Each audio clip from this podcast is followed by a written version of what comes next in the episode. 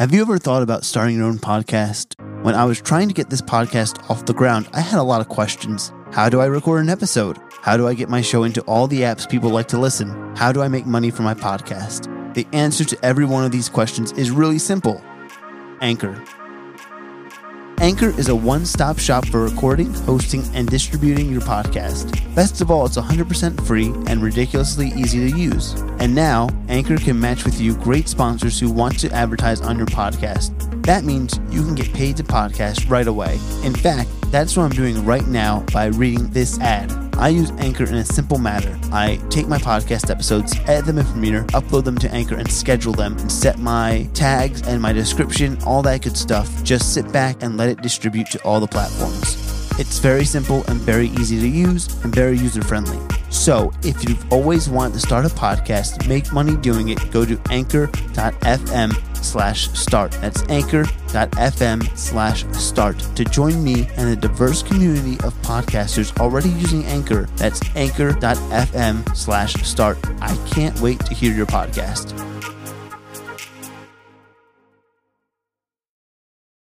because I love the idea of like if I just give you this kernel, this tiny little hint here, is that enough? Do you need more than that? Yeah. Like what what else do I need to say for you to get it?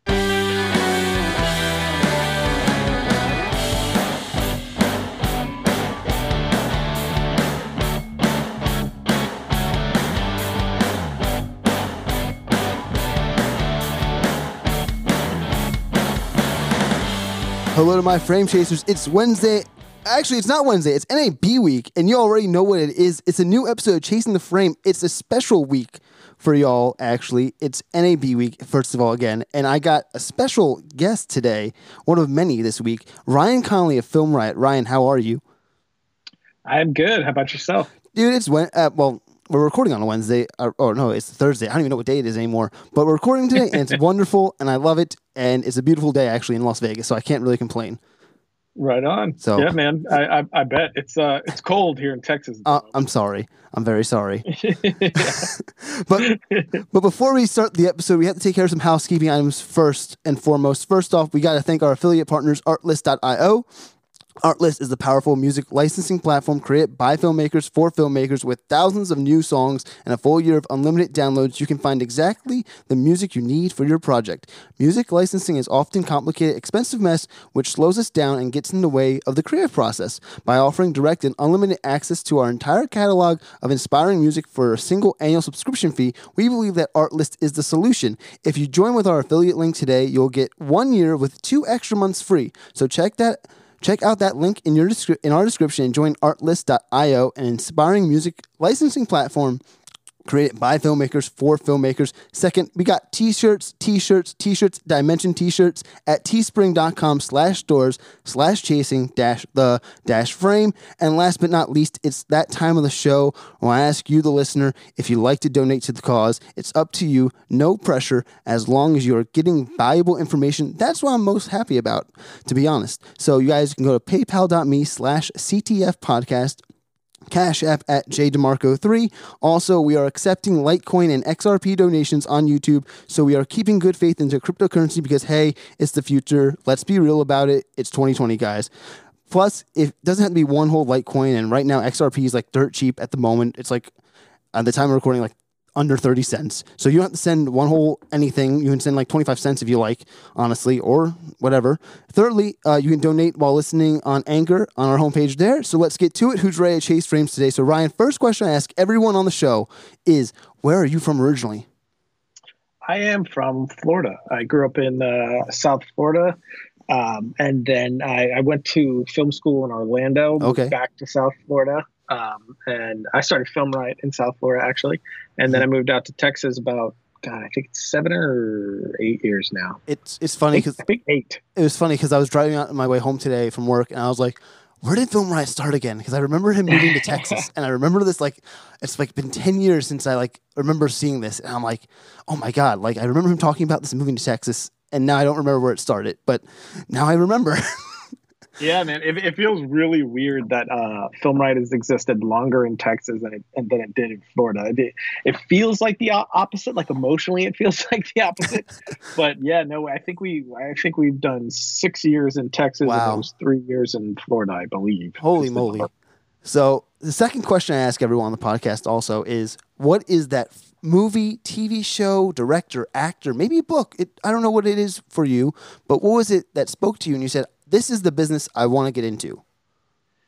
I, I don't know what the initial kernel was. Mm-hmm. Um, I mean, I, it's it's it was in the beginning. It was just I liked entertaining my family. I just couldn't mm. get around this. You know, I, I, was just obsessed with uh, you know doing little plays for them and whatever. Yeah. My dad brought home the camera, and then you know the idea of seeing through a lens and getting people to see the joke I was trying to tell or the moment yeah. I was trying to show, and through my perspective, you know, because when you when you're in a living room doing a little play, they're not really seeing the perspective you want. Which I mean, I couldn't articulate this as a yeah. little kid, but like looking back, that's definitely what was happening. Because even then, it was like, oh, they don't see. I remember thinking as a little kid, I like they're not seeing why it's funny.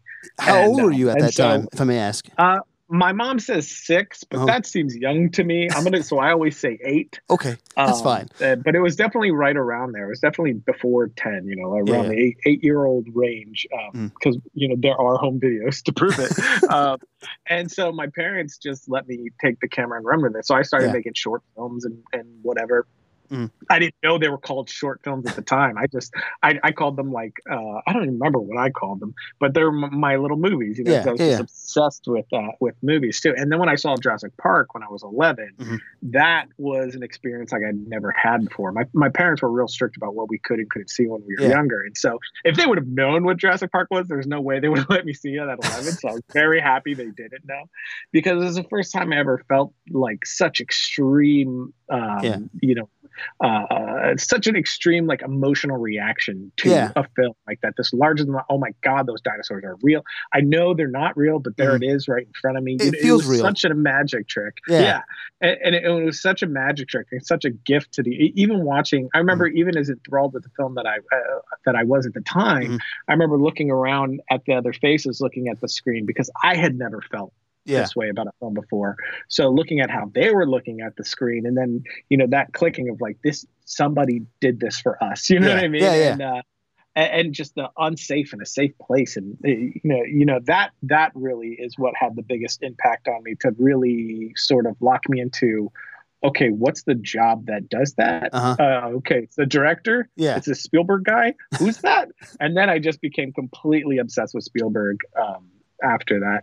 So it's like, you know, if, if I could boil it down to mm one person, it would ultimately be Spielberg for sure, who's always been like my biggest inspiration, e- even just as a person. Yeah. You know, if you just watch him as a, you know, as a business person, as a creative collaborator, you know, yeah. through how people talk about him through interviews and stuff, I just think he's he's been uh, an amazing influence to the industry just yes. all the way around. I, I agree with you. Uh, Hook is one of my one of the ones that did that for me as well. Like there's Ghostbusters and Back to the Future too that I watch religiously, but Hook is I think that movie for me as well. Spielberg. Oh yeah, yeah. What kid didn't chant Rufio nonstop after the, that movie came out? I, I, mean, honestly, I, I am gonna be honest. I, at three years old when that movie was out for me, I tried to fly and I went down the driveway on my bike and I hit the curb just to think I could fly. And let's just say that didn't happen. I did the same thing, but okay. not from that I was a little too old when that movie yeah. came out. But uh, when it was, oh man, it was an old Disney movie called The Boy Who Could Fly. Okay. I don't remember the movie at all. I just remember at one point he's on top of the house and he jumps off and flies. So I thought that if I really believed I could fly, so I, I, like jumped off like this really tall dresser and busted my lip because you know as it turned out I couldn't fly. But I, I feel your pain. I, feel your pain, man. I feel your pain. yeah. So also I have to ask you, did you go with your parents to see Jurassic Park? Because I feel like if they saw the trailer, they should know that you shouldn't go see this as a child if they're very strict about things.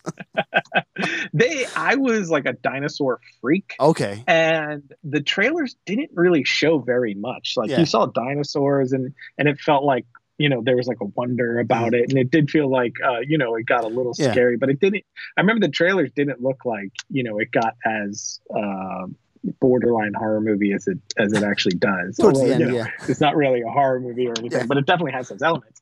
Um, but no, my mom, I think we saw like a matinee. So my dad was working, and my okay. mom took my younger brothers and sisters to see whatever animated film was oh. next to the showing of that. Um, gotcha. Um, and I saw it with uh, my older brother and I think um, my older sisters as well. Gotcha. That's cool, man. And then on top of that, too, did you read Jurassic Park later on in life, or did you like say, "I can't read this because I don't know, I don't want to be like touching sacred text in a sense"?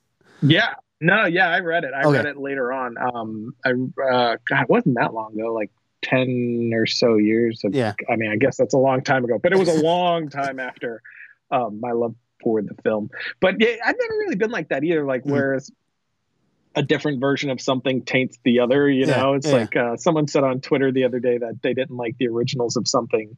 Like they can't enjoy the originals of something anymore thanks to the new versions. Oh. And um, huh. I, I just, I've never understood that. It's like, it doesn't alter your experience of you, you know the original it's a totally i mean it, makes as much sense to me as like being like oh i didn't like indiana jones so it ruined jurassic park for me. What? You know what i mean? That's two different things. You can't do that. Yeah, yeah it, does, it doesn't make sense. It's like it, it's a different movie man. So, so so going back to your childhood too so you're running around with a camera and you're you're making these things that you called not like, you didn't call them movies, but you called them something else. And like, so are I, you doing? I think that? I probably did call them oh, movies. Okay.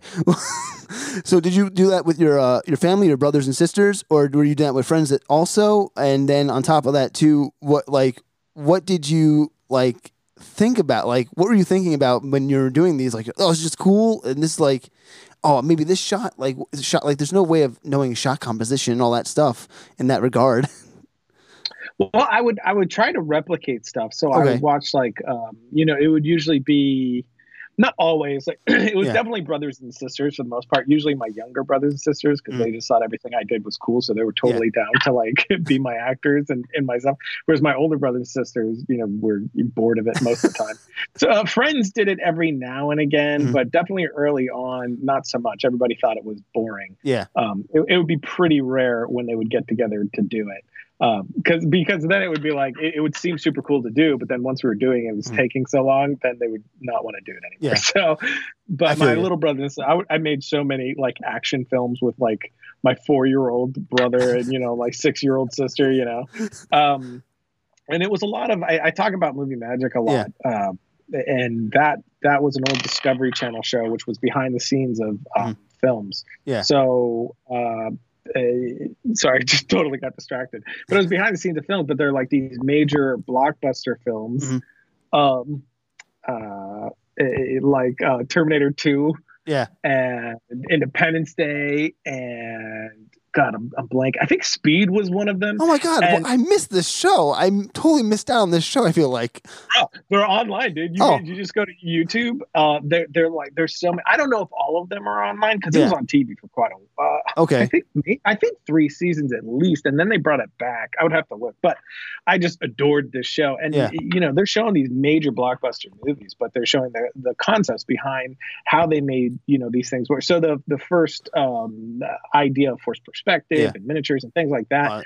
Um, I found out through this show, mm-hmm. and and so um, I started utilizing those ideas in any way that I could. And, mm-hmm. uh, you know, Mission Impossible was coming out. So now I'm trying to do a Mission Impossible type thing. And so I did, I broke a, a firecracker apart and then made a line and lit that to oh, do shit. the wick, you know, shot and, you know, things that probably weren't the safest, uh, um, but you know, whatever. Are you sure you um, want to do any special effects as a child instead? I do. I do. I like to do a little bit of all of it at the time, and I love. I talked about it recently. I don't remember where I talked mm-hmm. about it, but um, I'm I'm really happy that that I did the things uh, how I did it when I was so young, and there was so little technology. Yeah. Because now it, it, it's you know it's, I think it's taken for granted what you can accomplish with things that are so readily available, and often yeah. like there's free software out there that absolutely demolishes the most expensive software that was out at the time because yeah. there, I mean there was you, none out when I first started. You, so, you know, it's funny because me and my friend were just talking. So to cut you off. We were just talking about like the video that oh, came yeah. out about um the Irishman with deep fake and and like the de aging process they use in Netflix and like the deep fake looks ten times better than the the Netflix version. Oh, really? You thought so? Yeah, I thought so because um, I like the younger. The, the the deepfake version just didn't work for me. It was like it, it obviously looked like a deep. It kind of looked like somebody cut somebody's face off and put it on somebody else's. You know? yes, I agree there. But I think if if they if they utilize the deepfake and like blended that that uh that Netflix technology they used, I think it would have been better because like uh, like you know De Niro still looks fifty when they age de-age him to like the thirty or twenty whatever it is in The Irishman. Yeah, I think my problem my problem with that stemmed to you know uh, the structure of his body, mm-hmm. the way he walked, the way yeah. he carried himself, the the width of his face now, ears. You know, I mean, there's yeah. so many things that I mean, at the age that they are, you're not going to be able to you know take them back to thirty. True. Uh, unless you you know have just a a body double and yeah. then do a deep fake or something. Maybe that would have been the way to do something like that. But I mean, the, the technology is insane. Yeah, that's true. Um, but yeah, but yeah, back in the day, it was just um, it was often just making things up as mm. I went, and, and and I'm I'm I'm sure you know you, you might have done it where you where you have like a like a VHS camera, and, and the way that you edit is just by stop and starting yes. inside the camera. That's your yes. editing. That was my know? editing. Yes. Yeah, and then I did you know, classic VCR thing. I did that as mm. well, mm. and um, if I ever wanted to put music to it, uh, I I would just listen to like the Speed soundtrack over yeah. and over and over and over and over again while I'm picturing what we're about to shoot. Okay, and then we go shoot it, and and I think that accidentally taught me a lot about pacing. Okay, because I would be trying to match the music. And then in the end, after a while of doing it, I got used to doing it and it started to match the music. And I think uh, subconsciously that kind of started infusing a sense of pace to a scene, mm-hmm. um, which is really interesting. Um, whereas now it's you know you know it's all the possible options you can possibly yeah. have, and I and I think it often uh, this has nothing to do with your question, but I think it often it's fine. We have done tangents, by the way. This is the show with tangents. Perfect, but I think it leads to you. You see in comments. Um, we'll uh, we'll put out a short film, mm-hmm. and then the comments are all these defeatist comments of like, well, yeah, look at the crew you had, and the money you had, and the yeah. gear you had, and the lens you had. I was watching James Cameron uh, you know, making his groundbreaking, you know, film, you know, uh, uh, industry altering movie. And that never entered my mind. It was, man, that's so cool. How could I do that with what yeah. I have? It's about, it's about the concepts, mm-hmm. and that's what we try to push. Yeah, is you know, don't don't think about the camera think about the concept. Why why is it where? Because we always say put you know an iphone in the hands of roger deakins and give me an alexa with the greatest lenses on the planet. The iphone footage from roger deakins is going to look a thousand you know a million times better than anything i produce. So True, unless you, know, don't give him lights no, it'll still be better. That's Roger Deakins, man. He don't need nothing. True. He's got it. I would love to see a face off uh, with Gordon Willis and Roger Deakins. Like I would love to see like a DP face off. That I think oh that'd be my. I think I, I think I cry. And that'd be really interesting just to just to see how they um how they light it differently, how they go uh, about uh, structuring it differently. Yeah would be very interesting. But yeah, it's it's all about the concepts. Mm-hmm. And um, before you know all that technology was just right at your fingertips. Um, that's really all you had was the concept. So uh, you know that was definitely a huge help for me as well. Mm-hmm. Um, just focusing on the concepts because there was no other choice. Whereas you know now I think that can be a hurdle for some people is is getting past that. Yeah, uh, I can see that. So it's all all very interesting. Which had none, none of that had anything to do with your question, but you know, it's fine. no, I think it, it does. I think it, it it leads itself to it in a sense. So I think it's fine. Don't worry. It makes sense somehow to someone out there. Uh, so like yeah, sure. but um, in so then as a child you're growing up, and then in high school, did you have like a video production class at all or anything of that nature, or was it didn't have that uh in there to continue your dream of filmmaking? No, I went to a. Uh, there was a youth group that mm. I was already doing um, like video for for forever, and yeah. my parents in this youth group, and then I was like, "Hey, I can do videos. Can I can I do videos? you know?" And they let me, um, and they let. I got away with a lot because I you know I did a lot of stuff that yeah. I had. I had like stoned characters. I had guns and, wow. and violence, and uh, I mean the stone characters were implied, so I'm not sure that they got the joke, which might be how I got away with it. Um, you sir push boundaries in a youth group. Just saying. I did. I did. There was like innuendos yeah. and crap. Uh, I got away with almost all of it. There was yeah. only like once or twice that uh, I got censored, but um, for the most part, I got away with it. Um, but that was a really great training ground uh-huh. because it was like, you know a weekly thing, and it, it was a decent sized uh, youth group. It was like I don't know, like three hundred or so kids, oh, wow. maybe. Um, and so I, you know, I wasn't making a video a week, but uh, I, I made a lot of videos, and mm. some stuff just bombed horribly, and some stuff it was usually comedic, but you know, similar to Film Riot, um, I've always used comedy as like the safety net to be able to try ideas. So it's yeah. comedy, but trying a concept. So I would do like a horror comedy, but I'm trying the concepts of horror. Like, can I can I actually get them to jump even though this is a comedy? And and and um, you know, and if it doesn't work, that's fine. It's still funny and people yeah. enjoy it. So it's able to safely try, you know, and, and, learn on these concepts.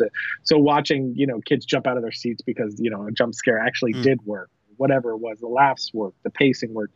You could really feel like when it was draggy and people were bored versus, and and that was a a, a huge education for me because it was immediate feedback because I never went around asking people what you think. Yeah. It, it, didn't, that wouldn't have been helpful. I just sat in the back and watched everybody watched it. And that was kind of uh, one of the best film schools for me is yeah. constantly doing stuff for an audience that I could then just watch back live and, you know, wash, rinse, repeat pretty yeah. much. And, and uh, that really helped when I went to film school.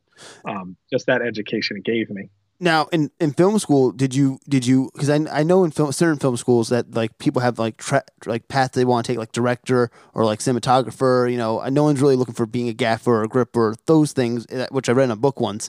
Um, but would you go specifically? Were you like, I'm gonna be a director. I want to follow this path in in film school as a director or like producer? What, what was your path that you wanted to take at the time in in a film school? My dream was to be a grip. The oh, really? I'm, I'm kidding. Oh, I was like, hey, you, no, hey, man, whatever floats your boat. I'm not going to judge you or anything like that. No judgment, no judgment zone here. No, I I wanted to be a director. Yeah. Um, you know, I, I just I you know I always I just wanted to be Spielberg. Whatever yeah. he was, that's what I wanted to do. Um, and then you know there was a lot of time where I got discouraged and mm. I was like, because I've always been very visual. Yeah. And um, you know that can be the danger of some you know film school snobbery or whatnot of you know talking down to certain aspects of you know you have people talk down about marvel movies. Yeah which is just nuts because all right maybe it's not your cup of tea but it's still artful and yeah. it's still you know it's like i this is another tangent but you know with like marvel films go and sit in a theater and watch the audience. Yeah. watch what it does to that audience. Watch how they're gripping that audience. Watch what this movie means to that audience. Yeah. And you, to talk down about that and call say that it's not art is just insanity to me yeah. Um, you can't have that much of an emo- emotional impact and not be, you know, it, again, might not be your cup, cup of tea, but you it, they're, they're, you know, terrific pieces of work that do, do a lot for people. I actually did that in Infinity War. I went three times to see Infinity War, and like the first time I enjoyed it for myself. The second time I enjoyed it for my friend because I wanted to see his reactions to everything, and then the third time I watched it just to see what the audience was doing. And I mean, Infinity War. Um, you know, not all, I'm, I'm not huge on all superhero films, yeah. but I have no problem with superhero films. But the Russo brothers uh, films, like uh, specifically Civil War, mm. uh, Winter Soldier, and Infinity War, just really blew me away. Most specifically with Infinity War, because the the interweaving of so many huge characters yeah. and things that are happening at once. And so often, um, you know, when a film tries to do that, it just feels like too. You know, people say it all the time: too too many ingredients in the in the stew. You know, and it did not feel that way. Everything felt serviced and paced extremely. It was just incredible. I but they thought, also were ensemble directors as well. They did like uh, most of the community episodes, if, if I'm mistaken, or like a handful of them. So they I think so. Yeah. Yeah. So like, I think they would probably have that good the hand on the hand on the uh, grip there, knowing how to, I guess, work the ensemble well. Sure, sure, but uh, you know the inner the inner weaving of the story elements oh, okay. is what really blew me away most. Is just the way that they were able to you know structure that. Yeah. And and uh, and pace that is just is just really uh really incredible and um, some of my favorite films are, you know, like some more art housey type films for mm. sure. Like especially last year, uh, like things like The Lighthouse. Oh yes, uh, blew me away. I loved it. but the thing is, you know, people talk so highly about films like that, mm-hmm. but I have never been in a film, uh, a theater for a film like that, and saw an audience react like they reacted in Endgame and yeah. Civil, uh, Civil, um, not Civil War, uh, Infinity War. Uh, not saying one's better than the other. Um, they're totally different things. Yeah, yeah. But I guess I guess my point is um, to dismiss the emotional response that those films elicit from an audience. It's just crazy to me. You know what's uh, funny, actually, too? Like you mentioned that, like the light, you kind of compare the Lighthouse and the Infinity War. The one that did that for me, where I've seen an emotional response, and I'll never forget this, is actually the Amityville Horror remake with Ryan Reynolds in it. Oh, really? I sh- I shit you not. I saw like an audience in a movie theater in New Jersey, where I'm originally from, and like people were like scared and screaming, and like one kid actually jumped out of his seat and like ran out the theater. Like, I'm, I'm not making Dude, that up. But I that same that same movie I saw with a bunch of friends. Three of my friends left the theater. Yeah, and d- did not make it through the movie. And and the crazy thing is, no one like ever. I don't think anyone appreciates that movie at all, which is insane. I, I love that movie. I mean, you know, it's not without its faults, but yeah, but, uh, but you never really I, hear about it anymore, in a sense. You know, I mean, I feel like you know, I don't hear about it. Maybe I'm just not like listening for people to talk about it. That's true. No, I, I don't. I don't ever really hear about it either. So, so uh, going back to college. so, oh right, yeah. the question. Yeah, I knew I wanted to be a director, um, but wh- while there, because I was, I'm, I'm, I'm a very visual director. Mm. You know, that was like my strength. Yeah. Uh, the other aspects of it were things I had to work on over time. Mm. Um, after a while, it was like, man, am I a am I a cinematographer and not yeah. a director? And and so there was a, a little bit of lack of confidence in me finding my my path. But by the end of uh, my time there, I, I, you know I knew for sure. No, I'm a director. I can't I can't not be the one telling the story because it's that yeah. idea of perspective. You know, it's that idea of like you know expressing yourself mm. through this thing and and trying to get people to see the thing that you're trying to see. So you know, being the one at the helm of of the story has always been the thing I, I'm most passionate about for sure. Yeah, and and then also too like being being that visual director, you know, working with actors, I guess, in college, what was it like working with them? You know, working on sets in college, like, you know, were you working mostly by yourself? Were you working with a crew? How, what was that uh, like for you? It, it was always a crew mm. as far as it comes to like um, the the school projects. Like we did a digital film, yeah. uh, did a 16 millimeter, two 16 millimeters, I think, mm. and uh, a 35 millimeter film. Um, so it was always crew, um, and there was always cast involved. We had to, you know, we had to cast them. There was all local actors that would come in and read for them, and, and we do. All, I've always enjoyed working with actors. Um, uh, I've never had too much trouble with that. You know, of course, mm-hmm. it's a learning curve. Yeah, but I think that probably comes from doing so many things with so many people who are non-actors that once it gets to actors, you have to do so much less, um, and it becomes way more of just a collaboration um, especially nowadays with the, the, actors I've been lucky enough to to work with. Um, you know, you you're not you're just getting on the same page more than anything else. Yeah. Know, just like you are a cinematographer, and they're bringing you know their talent to the table to to bring certain things to life. But um, in film school, yeah, it was definitely a matter of um, you know trial trial and error. Mm-hmm. But um, you know, even though I would definitely consider myself um, very much a visual director, I always really enjoyed working with with actors that until was, they were like you know bad. That was actually my next question for you too. Stole the thunder a little bit for me.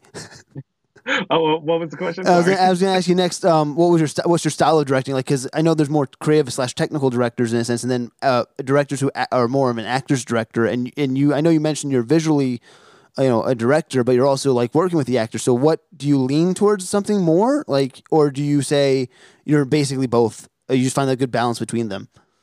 I think that I've been able to strike a balance finally. I I, I feel more well rounded now um, because I've spent a lot of time um, trying to shore up the things that I thought um, that I lacked a little bit or or you know you needed more experience in. Mm-hmm. And that was heavily a part of. I've talked about film. I've talked. I've talked about it on film. And I just um, like my five year plan. I, I always call it. Um, and and the films that I did were specific to leading to a place, which of course that place is feature films. Um, be it you know if I you know land a pitch with a studio or if I ultimately just make my first feature on my own, it's all the same stuff that I need experience in. So the yeah. films that I made were strategic toward that. So mm-hmm. you know.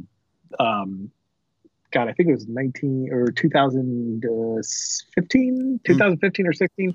I did my first like uh, five. There were these action segments. I, they're not even really short films. I think we called them short films, but they're not short films. They're like these little action sequences. Yeah. But they were a lot of fun, and I went out to uh, Canada to to work with um, some friends out there who you know I met because of Film Riot, and they're you know, it's a stunt team, stunt coordinator, yeah. and they worked with you know Spielberg and and Robert Zemeckis and all. You know, they were working on War of the Planet of the Apes at the time, I believe. Mm-hmm. I, I, think it was it was one of the uh, the Apes films. Yeah. Um, and uh, what was it, Warcraft?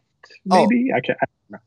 Um, so, uh, so, so they were a legit stunt team, and I had never worked with a stunt team before. Yeah. So that was like the main focus of that one is figuring out what is this process. You know, yeah. what do they need? How do they work? How do I communicate and collaborate with them? Um, and I learned a lot from that. And that that's an example of kind of what I I put toward with every single one. Mm-hmm. Um, and uh, you know, actors is very similar. You know, I, I waited till I kind of had a handle on um, my sets and, and things were running really smoothly. And then I started reaching out to actors that intimidated me a little bit working with them um, and shoring that up uh, as well. So it's been kind of like a step by step process uh, that has kind of made me feel pretty well rounded. I mean, you know, I kind of lean toward, oh, I'm just a, a, a visual director, yeah. but you know, the actors that I've worked with, I'm an actor's director. Um, so, I mean, you know, I I'll just have to take their word for it, and um, I'd say I'm somewhere in the middle. Especially when I just we just did There Comes a Knocking, yeah. and with that one, once we were on set, um, Chase and I, uh, because we had such a shorthand at that point, we had just done Ballistic together, mm. and our style lines up so perfectly. Um, we kind of just get it at the mm. same time and he really understood what I was going for. We had a night for the first time ever. I had a nice amount of prep time with yeah. my DP, which we had we had some prep time with um, ballistic, but not a ton. This mm-hmm. this one we had a good amount of of time to prep and really get on the same page.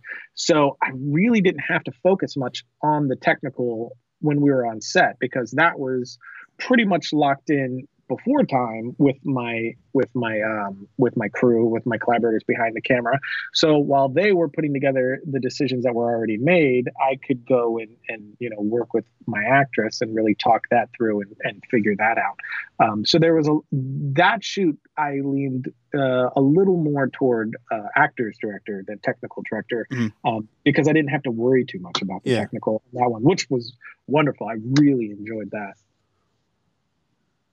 Nice. And, and um, there's a lot of information throwing out. I'm trying to like, trying to like the. Sorry, I was like, wait, it's okay. I was like, oh my god, now I, I, just blanked out for a second too. I'm like, oh shit, wait, Crap, I, I, had a question and I had a follow up. Damn it.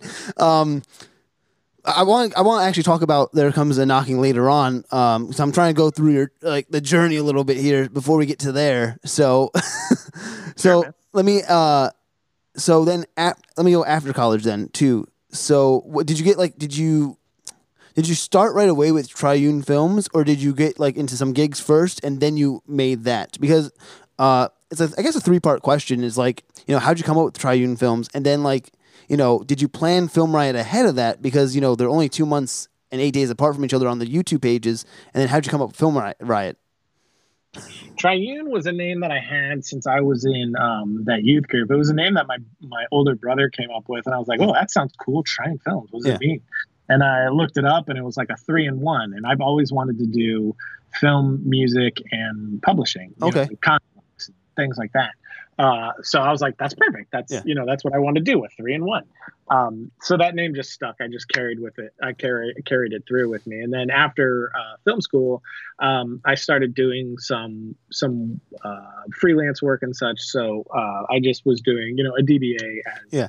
Uh, Triune Films, not uh, an LLC yet. I didn't become an LLC till uh, uh, Film Riot was okay. actually taking off, and we did the deal with um, Revision Three. But after that, um, I, I, I had like three jobs at one point, just mm-hmm. trying to get gear, raise enough money to get gear. Then yeah. was able you know, to do some stuff and put together sort of a reel, and then that ended up getting me a job uh, at uh, Alienware. I, I, I, ran their video production studio, which they're the gaming division of Dell.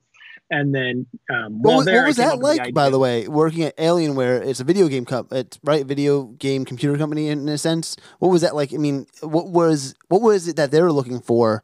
That um, that's like I guess di- is it different like in the way of thinking for them than it is in like making produ- I mean, I'm guessing productions and stuff like that in the narrative sense. Yeah, it was very um, lots of corporate videos, lots mm. of talking head stuff.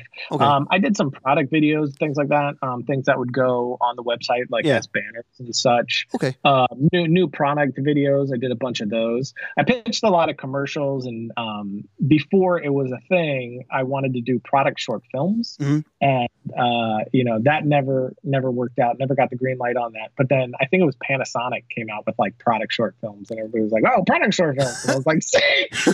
I mean, I mean, granted, BMW had already done it, and it was like the mother product. That's probably where I got the idea, honestly. Yeah. Um, but uh, yeah, we never got to do anything like that. But it, you know, it gave me a lot of time. I ran the studio. They hired me because I was a jack of all trades. I could do yeah. everything from pre to post. I could, com- I could po- compose original music for it. I could do the VFX. I could write it all. So that's how I got the job because they only wanted to hire one person. Yeah. Um, which was great for me because then it was just constant practice. I yeah. Mean, they were talking heads, but for me, it was like, all right, well, if I have to do a talking head video here in the studio, what? How can I do this really cool? It's just me. I'm going to do three cameras. How can yeah. I make it seem like there's three cameramen? So I would take my shoes off, be in socks, and I would put stuff on like like a jib or a or a slider of some kind or something. Then I would just run back and forth and make it feel like there were three cameramen when there was only one.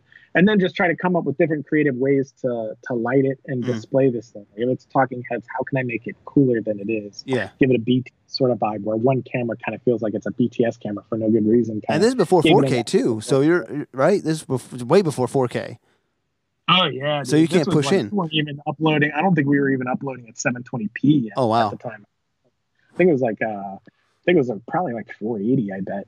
Oh yes. Um, Wonderful. But I mean, I was shooting. I was shooting 1080, but I don't think YouTube was taking that. And certainly when we put it to the website, I don't think it was that. It might have been 720 at best, but definitely wasn't 1080. Um, in fact, Film Riot when Film Riot first started going up, it wasn't 1080. It took a while for me to convince uh, Rev3 to start doing 1080 to yeah. YouTube. I was like, dude, why are we doing 720 stuff? Um, but uh, yeah, they get they gave me a lot of time to kind of mess around with stuff because a part of my job was just coming up with ideas. So I I got to test out green screen ideas and different cycle ideas and yeah. different product looks and product ideas and so that that was a nice education as well. And then I ended up coming up with the idea of doing something called making the film, mm-hmm. which stemmed just from a friend who uh, couldn't go to film school and he was talking about that. And there wasn't really anything out there at the time. Yeah. Um, so, you know, I was just like, this would be awesome. Not that I want to go out and teach people how to make films because I'm still figuring it out, which yeah. is why in the beginning of Film Riot, the early days, it was, you want to be a filmmaker, so do I, let's figure it out. Yeah. yeah That's yeah. why I popped that. I wanted to make it very well known, like, hey, I'm not even saying I'm a full blown filmmaker. I'm saying I want to be a filmmaker mm-hmm. and I'm figuring that out. I'm figuring it out with me. And so the idea of doing that publicly um, really appealed to me. Just one to help people because I never had any form of mentor or anyone at all that mm-hmm. knew anything about filmmaking um, up until that point. It was all just figuring out on my own. Um, and it was really difficult. So the idea of building a community around something like that really appealed to me, and, and just helping people. Yeah. Um, but also, I knew it, the way that I wanted to do it with doing sketches that mm it would force me to constantly be making something and yeah. you know constantly practicing and trying new ideas and concepts and you know get kind of going back to a digital version of what i had when it was the youth group yeah. immediate audience to react um, and and so those things really appealed and and you know the idea of building you know uh, subscribers building mm-hmm you know a, that community that could help each other and hopefully be you know a group that I can release a film to one day. You know, yeah. part of the thinking. Well, um, never thought it would turn into what it did. Mm-hmm. I'm glad it did. Yeah. Um, I mean, but, uh, and you're the early days of YouTube too, man. Like if you think about it, like that's the earliest days of YouTube. oh yeah, that was back when uh, you know, like uh, Phil DeFranco was still like in his bedroom or something like that. Yeah. And, and not like you know what too if you think if you really want to think about it, this might sound like really ex- extravagant but you're technically I think I like I was thinking about this today I'm like you're kind of like the Gary V of like filmmakers in a sense because like uh, and I mean like I'm saying this because I'll like yeah, because no, think about because you you you've done so much for filmmakers and like people that want to be filmmakers and for free in a sense that like you know you're giving out this like information, telling people these things that like you know you're like it's like in a sense you're before Gary V. Like you're the Gary V before Gary V in a sense. Like I, I don't know, that's how I feel about it. Like in, in my in my eyes, seeing it from my eyes. That's awesome, man. I'm, I'll take it. I All right. appreciate it. That's No, awesome. no problem, man. And that's not me trying to butter you up, but no, I'm just being honest about it. no, no, keep going. I like it. I'm now your best friend. tell me more. Tell me more about me. and by the way, I have to I have to ask you this or tell you this before. Uh, I, have, I have two things to say before we go on. To one, uh, funny story. So my parents live in a 55 and older community down in Vegas, and their neighbor knows, um, you know, Steven Spielberg, Steven Spielberg's dad actually. My God. Yeah. So I, I, my mom was like, maybe I'll like, you know, get him to meet you, and you know, you can probably maybe meet Steven Spielberg somehow. And then, then they, and, Uh, then yes, please. and then then it didn't then like yeah he's just old and I don't we don't know maybe like they they I don't know and then uh second as this is probably about but my my friend must be like thinking about this so I had to ask you or tell you that we actually me and uh, two other friends actually sent things to you guys in Film Riot in the early days when you guys were sending uh, or I don't know if you guys still do it but like the uh, competitions or the challenges and we Oh, never yeah. won we never won we never won thanks thanks a lot for Uh, not picking us That's Josh's fault. That was definitely Josh. That kid, he's the worst. I'll smack him for you once I get off this. Thanks. now, how did you how did you come up with the Film Riot name? Because I I- I think I was reading on Wikipedia. I know Wikipedia is not the best source of information, but you uh, Revision Three came to you guys came to you about uh, Film Riot because of the um that making the, the film thing. yeah, Correct? yeah. We, we I, I think maybe somebody sent it to them. I- Okay. I, honestly don't 100% remember. Mhm. Um, uh, so either they found it or somebody sent it to them. They were doing the making the film thing was actually doing pretty decent review uh, views, rather. Yeah. Uh, as far as those days for for YouTube. Do you still have that up by the way? Is that like deep in the archive? No, it was a totally different channel too. Um, Okay. But we did put up an episode on our, I think our Film Riot Extras page, Mhm. just to show people how bad it was. It was so bad. Yeah. God, so terrible.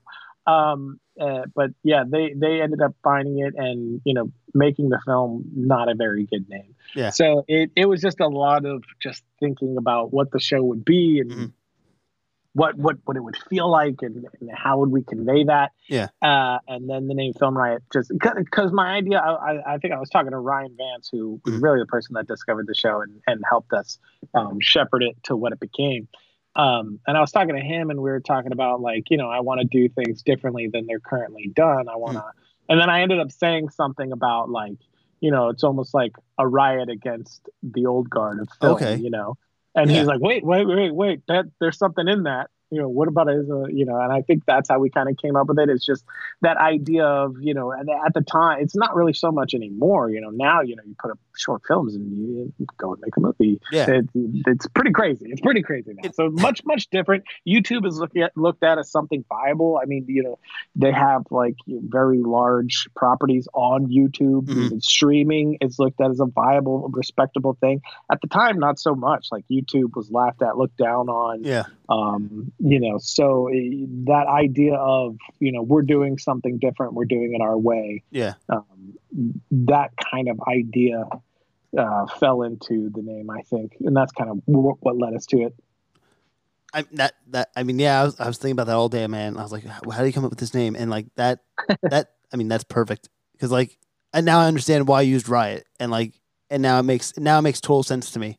So I'm like, yeah, yeah yeah, well wh- whereas now it's like oh well yeah sure Yeah. yeah well, online video of course everyone does but now, that but the name's know, so then, synonymous. so like the name's so synonymous, and like it, it's like it just it's an exclamation. I feel like it's an exclamation whenever I say it. I'm like, Film Riot. You know what I mean? Like I'm just hyped up when I hear like hear it or like someone says it. Uh, so that's awesome. So um, let me ask you this. I don't know if, if you complete the fifth on this question. I, I, uh, how did you guys end up leaving Revision Three? Because like I know you guys were doing that for a whole while, and then all of a sudden, like one day I'm watching you guys, and you guys aren't on there anymore. Like it, it, it, because like you know YouTube at that time. I remember you know being a young YouTuber as well at the time, trying like brand myself in a, a online cooking video show like like a epic mealtime in a sense and like trying to find people like revision 3 to like find our brand and stuff or a network like I mean, during that time, there's a lot of networks. Like how, like, and then you guys leave the network in a sense. Like, what, what made you leave? What, like, if I may, if I ask, we we actually didn't leave. Um, oh, revision revision three was amazing. It was such a cool time. It was such mm a cool group, and it was the last of its kind for me, at least in my perspective, yeah. of where you know there really was a um, an honest care about the content and the creators, mm-hmm. and it was all revolved around that. And they were huge in helping market it and help mm-hmm. develop it. It was such an amazing community there. Yeah. Uh, really, really enjoyed being there.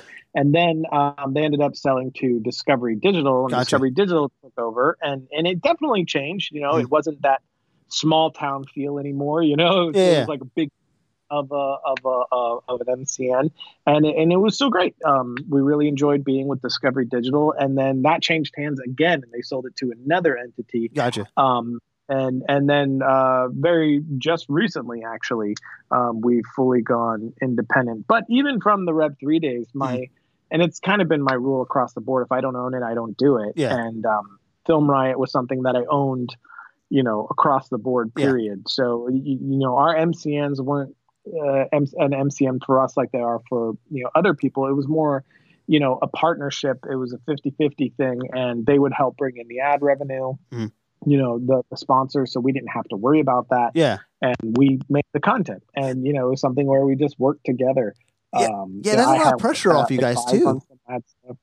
Sorry, so I was sorry to cut you off. I was just saying that's a lot like a lot less pressure on you guys too, to like because you're just making the content and yeah. they're finding the ad revenue. So yeah. that's man, it, shit, great, and they were wonderful with that. And Brad Murphy led that up at mm. Discovery, and now he has uh, another company called Seismic, and we're actually working with him still. Uh, he's just he's just amazing, one of the best.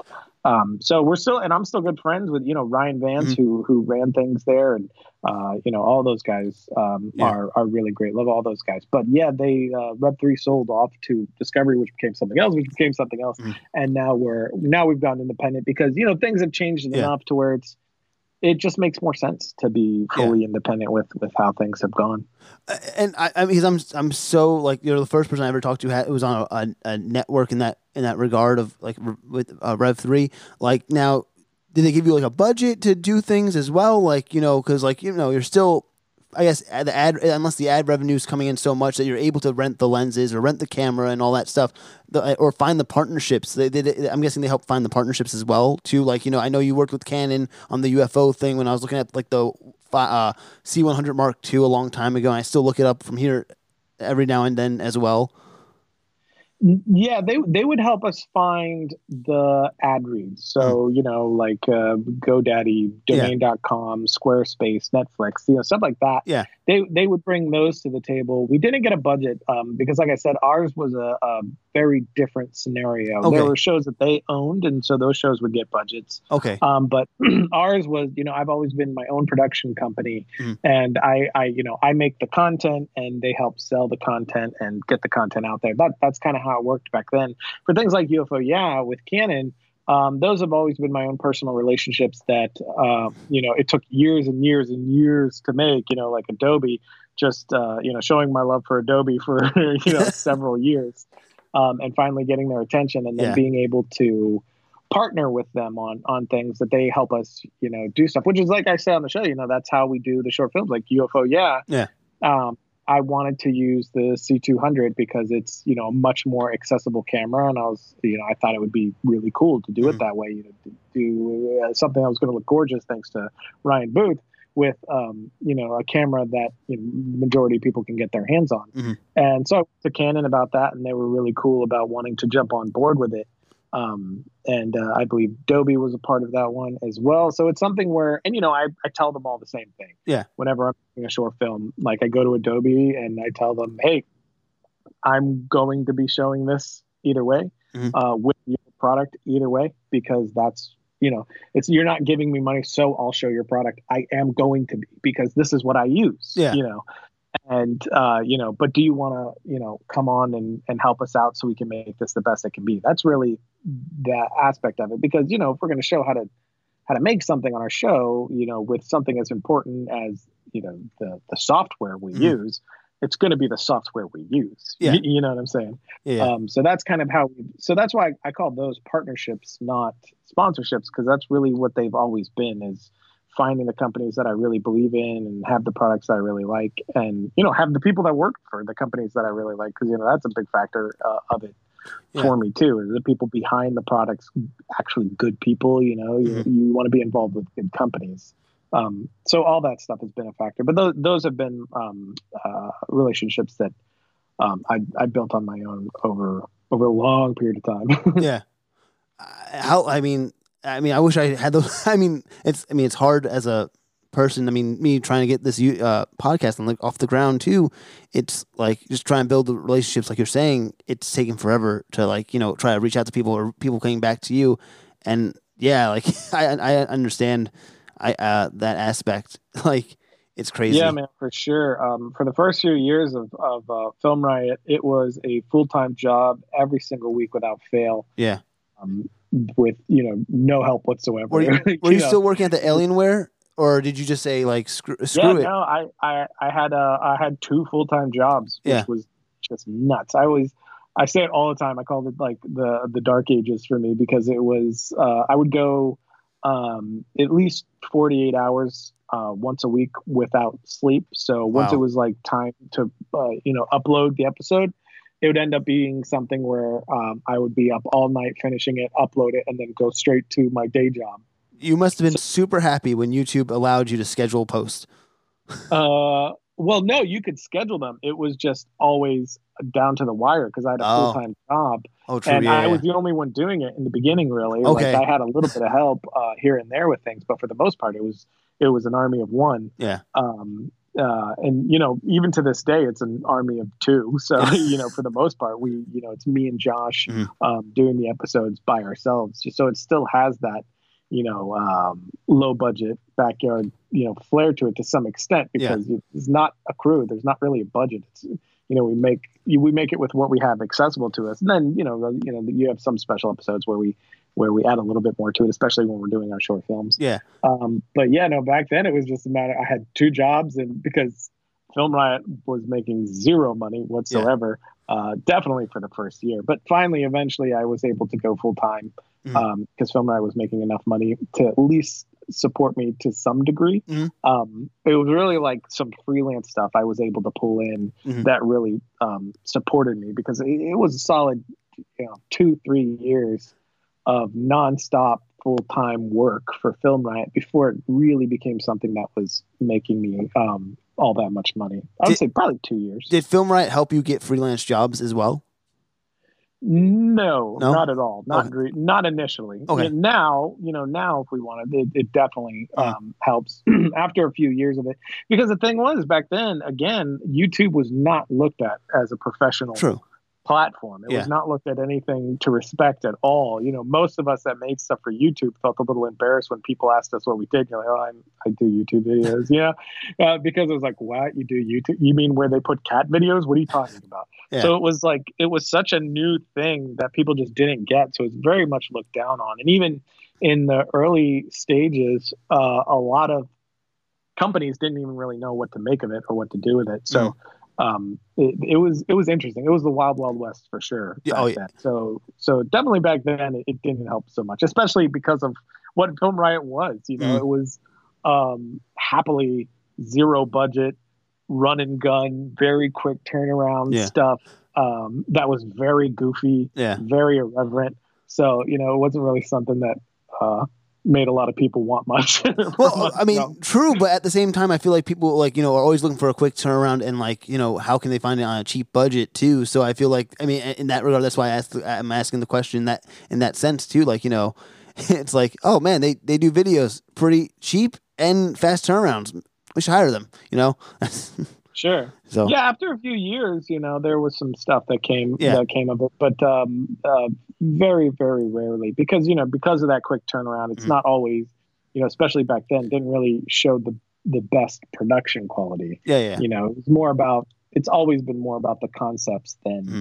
Than anything else, so I think that you know that problem. I'm sure that had quite quite a bit of a factor uh, to it all as well. Yeah, and then um, has YouTube changed you as a filmmaker, or it didn't change you as a filmmaker at all? Because I, I, I mean, also a question too is like when you were doing Film Riot, where you, like I, I feel like from all the episodes I've seen, you've had the same style in the sense of you know you said funny and all that stuff and the sketches, all that stuff. Did you did you have to find the how did you like did, did you find the voice quickly or did you find the voice like after like a few test episodes and then you're like all right this is the voice we're gonna do this this way? No, it just always was that. Um, My rule was always have fun and be me, yeah. and just you, know, you don't care at all. and if, if, people hate it, it's not for them. But this is you know here I am.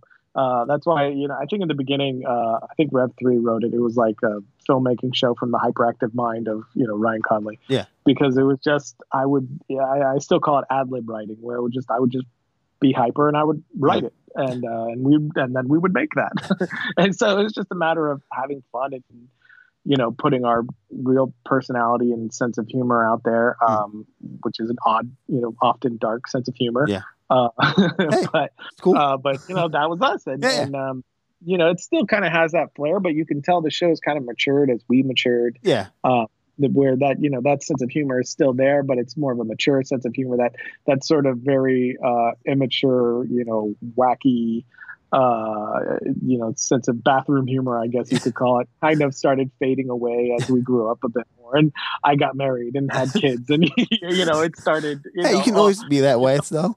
It's fine. Yeah, it started evolving. Oh, it's still in there. It's, oh, good, good.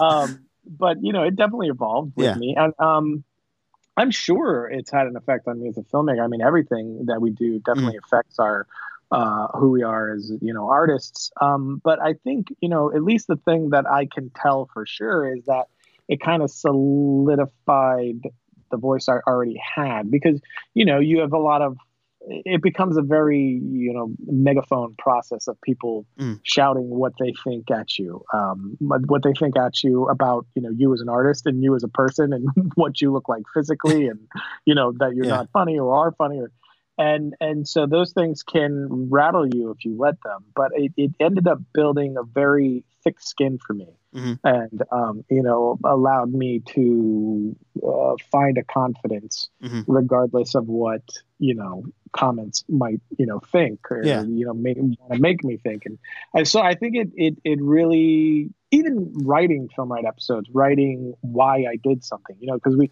we make a short film and now i have to articulate why I did the thing that initially was an instinct. Yeah. So it really helped start to refine things from just being instinct to being something, you know, that I'm I'm doing um, you know, consciously. Yeah. That these are conscious decisions that came from experience, but not only that, analyzing my own work. Why did mm. I this this worked? People liked it. Why did it work? Well, I did. I well, I did it that way because my gut said to do it that way. Yeah. Uh, and and but I had to now you know, explain you why. And so I had to really break down the whys of what I was doing, which mm. really helped me analyze my own work, my own voice, how I how I do things, or just any topic. If we're gonna put out there like to teach a topic, we mm. have to learn it first. And was it hard for you to write that? What's that? Was it hard for you to write that? And, like, I mean, especially in the probably in the beginning, it was hard for you to write that because you're so visual. You were telling me earlier that it must have been hard for you to write like explain that stuff to people in, in that regard. It was it or no? It would depend on the topic for mm-hmm. sure. Some stuff would just take a lot of self reflection and yeah. you know figuring things out. But every episode of Film Riot was was kind of like a MythBusters to me. Okay, um, that's even how I how I uh, pitched it to Rev Three. It's like you know we're going to do this effect. Mm-hmm. I've never done that before. How can we make this work? And then I would go and I would I would pretty much shoot the the sketches before I shot the sketches because I would have to go you know test it and figure yeah, it out and how's this going to work and then we would do it. So uh, you know back then without having all the experience, it was doubling up the work even on top of it. Oh so uh, there was a lot of like you know bit of mad scientist fun to it, which was a blast because it's like okay, uh, I want to make somebody's head explode. You know, how do you yeah. do that? What what do I have at my disposal? And okay, what if we try this? And then um, and then it was just like, hey, here's what I figured out. Uh, Here's what I did. Here's you know we wanted to do this, and here's how we figured out how to do it. It was often you know you know uh, bubblegum and uh, popsicle sticks type filmmaking and you know that I talk about it all the time. That's that ended up being extremely useful because I find the DIY way of thinking has uh, you know bailed me out of um, problems I've found during production on really large shoots. You know, hundred person uh, expensive shoots. Yeah. Uh, the DIY approach. I was on. I was helping a friend on a two million dollar short, and wow. I was I was doing some um, second unit directing for him. Mm-hmm. And you know, it just became a thing where it's like, hey, we have no resources to give you, but can you go make this happen? I was like, um, what? But we did. I just, you know, I pulled it from, you know, the archives in my brain of, of Film Riot and things that doing it DIY had taught me, and, and we figured it out and did it, and it went in there and cut right in there with all the stuff that they had the full crew and uh-huh. the Alexa and all the other things with. Um, so you know it's it's been a really great education as much as we put out there how we do things yeah. it's, it's, also been a really great education for us you know josh included you know this has been uh, my brother josh's mm-hmm. film school He's yeah. starting to take over film rights slowly but surely as i'm trying to move on to other things i mean not move on move on yeah. makes it sound like i won't be doing Film Riot i'll still be doing Film Riot but he's starting to run it more yeah. and more direct it more and more so and I think that'll be really cool too because he's very much at where I was at, you know, eight years ago. Yeah. So it's bringing back that sort of mad scientist flair of, ooh, how do I do this now? You know, and mm-hmm. that newer filmmaker, you know, uh, you know, that you can follow along with. So hopefully we'll be splitting it into two of mm-hmm. what I'm doing and you know more old school film riot stuff. So going back to the roots. What's that? Going back to the roots of it. Yeah, yeah, exactly. Like bringing in a little bit more of that, mm-hmm. um, that old school stuff yeah, that you could uh, you could follow along with uh, a, a, little more, which we still do, yeah. granted. Um, but uh, you know, bringing that a little bit more of that flair where the person you're following is figuring it out too, mm-hmm. um, which I think is really valuable, especially because you know technology is totally different. The way of thinking mm-hmm. about this stuff at this level is totally different. Yeah. So you know, I think that'll be really useful just to continue to evolve the show in different ways, bringing in new voices, things like that. Yeah, yeah. And uh, going back to uh, what you were saying about you know being on a large set as well. Another question I had for you is like, what is it like, especially maybe your first time? Like, what was it like directing a bigger crew, and like, what was your mindset going into set that day? Like, were you like trying to talk yourself, you know, like you know, were you afraid? Were you scared? Were you nervous? Like, what were your emotions? Like, what you know, all that good stuff. Uh, it, going to set just felt like, oh god, don't screw it up. Oh god, don't screw it up. Yeah. Oh god, I'm going to screw it up. um, yeah, man, it was terrifying. I, I had a uh, weird film riot. Definitely had, uh, you know, put me in weird, like play. I, I jumped a lot of uh, steps, you know, yeah. um, because of Film Riot. It gave me a bit of a name and, you know, it mm. showed what I could do. But, you know, I'd never worked with larger sets. You know, yeah. Film Riot was something, like I said, whereas I'm doing the majority of the stuff. Like uh, yeah. uh, proximity definitely helped a lot and got a lot of, um, you know, got my name to a lot of places. Mm-hmm. But I shot that for 300 bucks with almost no crew in yeah. a couple of days with no, you know, no gear really. We had mm-hmm. a camera and a boom pole. Yeah. That was our gear. And then we had like reflectors. That's it, you know. And the rest was just literally family and friends. Yeah. Um, and you know, just going out and doing it. Mm-hmm. So it wasn't like I had all these big crews or anything. Yeah. Uh, um, so you know, getting on some of the first big sets I did, I was a guest. Mm-hmm. You know, just coming because I knew the director or I knew the producers, and I just came on and and was able to you know at least see how it ran to some extent. You don't really, yeah. you're not super privy to any inner workings because you're like the friend of the producer. So you're kind of just over at Video Village or whatever. Yeah. Um, so then when I was operating, you know, with a with a bigger crew and actually having to call shots, yeah, I mean, it was super nerve wracking. Yeah. Um, and in one instance, I wasn't able to be honest and be like, "Hey, I don't know what the hell I'm doing." Mm-hmm. But in every other instant, instance, I was able to, and and it, it was always, you know, the first time I really worked with a DP, I was a Ryan Booth. I was able mm-hmm. to just tell him like, "Hey, man, I've always shot my own stuff. This is the first time I'm really working with a DP, so you know, be patient with me." And, yeah. You know, just communicate, and if I'm not giving you what you need, or you know, speaking your language, just let me know. It's going to be a learning experience for me for sure. But I'm stoked. Let's do it. You know. Yeah. And he was like, Yeah, sure, man. Let's go. um. So you know, and then and then you know, he gave me my education. And the first time I worked with a DP. Yeah. You know, same thing with the first time I worked with my stunt team. The first yeah. time I worked proper actors. You know. I've always found that just being very honest, especially because if you have work to show for yourself, mm-hmm. you can still retain the confidence of your cast and crew. Yeah and and be honest, you know, because you could you, they're not going to be like, oh wait, this guy doesn't know what the hell he's doing. You can be like, mm-hmm. look, this is the stuff that I make. I know what I'm doing. Yeah. Like as far as the content goes, as far as the final product goes, as far as what we're going to make here, mm-hmm. I got you. Yeah. but it's you know I've always done it myself. Yeah. You know, uh, so so being able to be open and honest definitely helped me out quite a bit. Um, so then you know later when I was uh, you know uh, directing say ballistic which mm. that was the one that had i think over 100 people um, uh, on a couple of days of the action stuff. Yeah. You know it was way you know wait how many wait how many days? uh, it was a couple of days. We oh. had 100 people on there. I think maybe two days we had 100 people. We shot for four days for the action stuff yeah. three days full crew one day splinter crew and then the nighttime thriller stuff yeah. i think it was two days either two or three days i, I totally remember. misheard you i thought you said 100 days and I, I, no, yeah, I, told, I, I, I, I yeah, thought, we wait, shot what? a minute a day. Not even, no, we shot a second a day or something like that. yeah, I'm like, wait, wait, wait, wait. I'm like, I'm like, I had to mishear hear him, so I was like, I mean, that's why I'm like, let me just ask him the question again.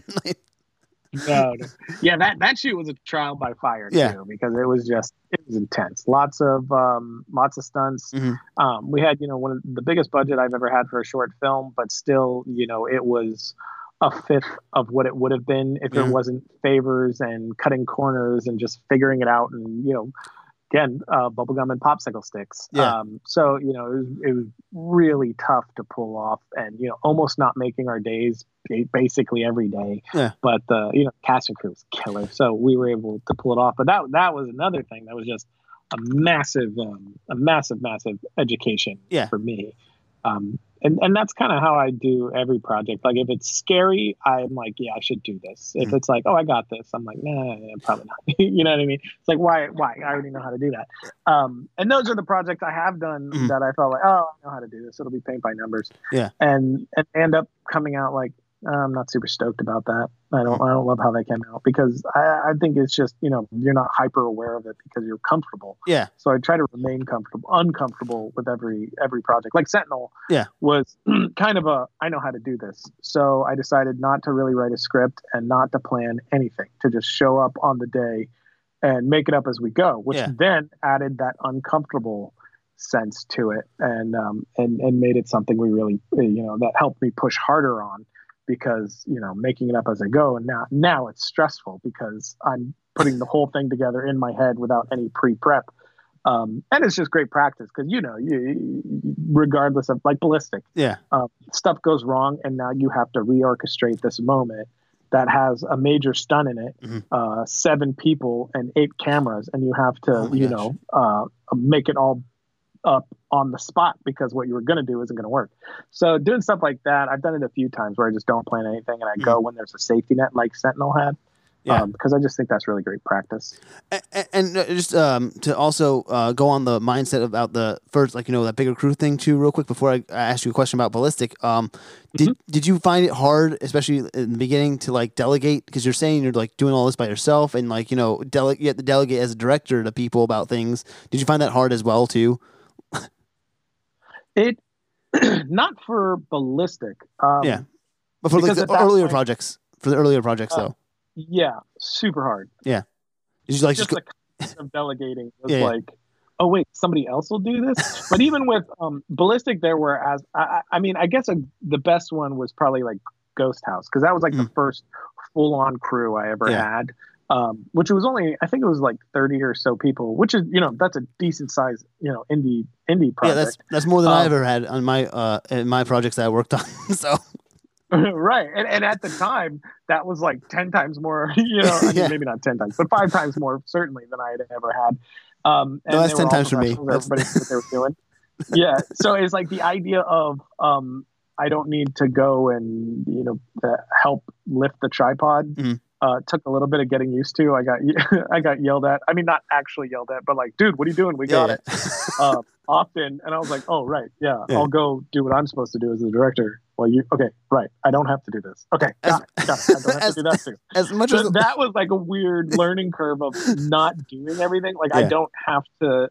I don't have to help you raise the camera up. You, there's a whole team over there to do that, and I'm just getting in the way. Yeah. You know, like that was kind of a learning curve for me. Um, and and so it, it, kind of happened little by little mm-hmm. over the, for the most part. Um, you know, uh, working with DPs mm. was definitely a learning curve because I was so used to just every ounce of the visual was exactly you know what I was doing. Yeah. Um, so th- that that was a bit of a learning curve to uh, for sure to to figure that collaboration out. Um, but now I adore it, and I would never want to shoot my own thing. Yeah. You know, having that collaboration is, you know, that and you know my editor, you know, two of the, uh, you know, most important collaborations for me. Mm. Which you know, editing, same thing. I, I edited all my stuff until Ballistic, and yeah. now I'm like, I never want to edit my own film ever again. You know? Okay. I want that, to edit everything with Lucas for the rest of my life. I was, I was about. To, I have a question for that about later on about uh, there comes a knocking because I saw I was watching the ed the, when you edit the film, but I'm gonna ask it later. I can't. I'm like I can't jump ahead. I can't jump ahead.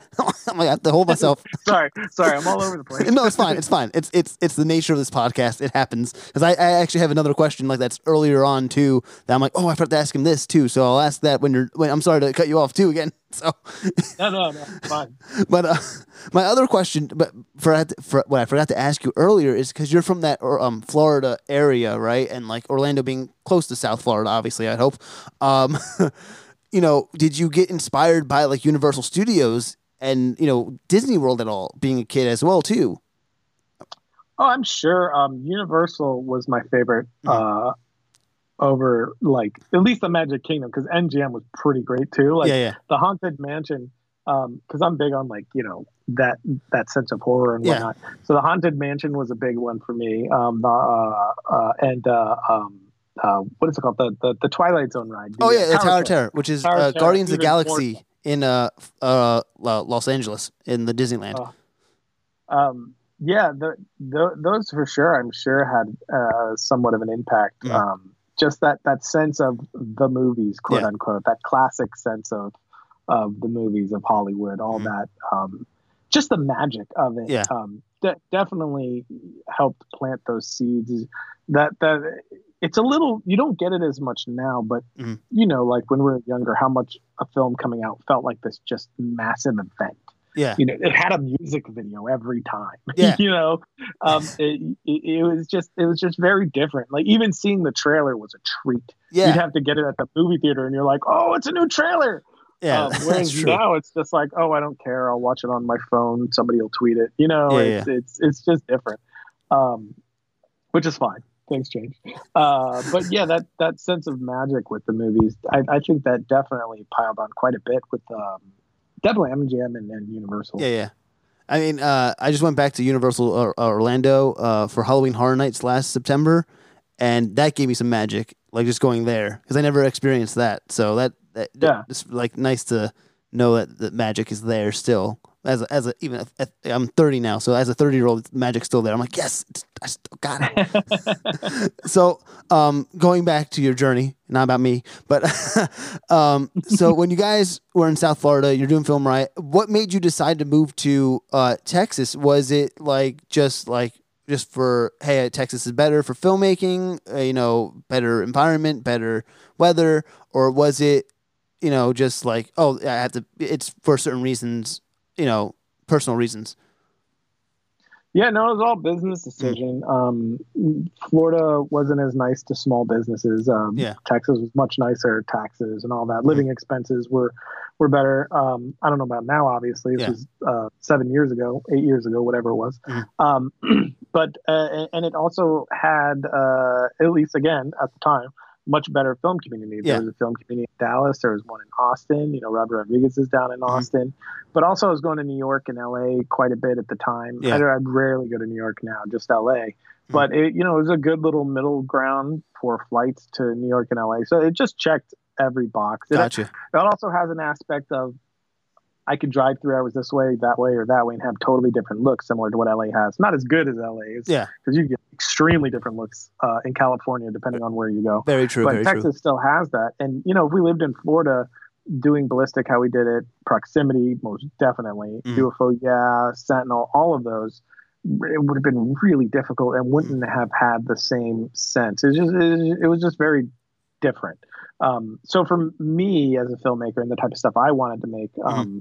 I just felt like you know the move to you know, somewhere else that matched the, the, sort of things I wanted to do would have been was the right move. Yeah, uh, and it was. You know, I'm really glad we made that move. Yeah. Um, yeah, you know, not sure where we'll go from here. If we'll stay here, go somewhere else, I don't mm-hmm. know. But and, so far, so good. And also, uh, to follow on that Texas question too, it's like, um, did you realize at that time when like when you wanted to make that move to Texas, did you feel like Film Riot blew up to where it was like, oh shit, I have something right here. Like this is it.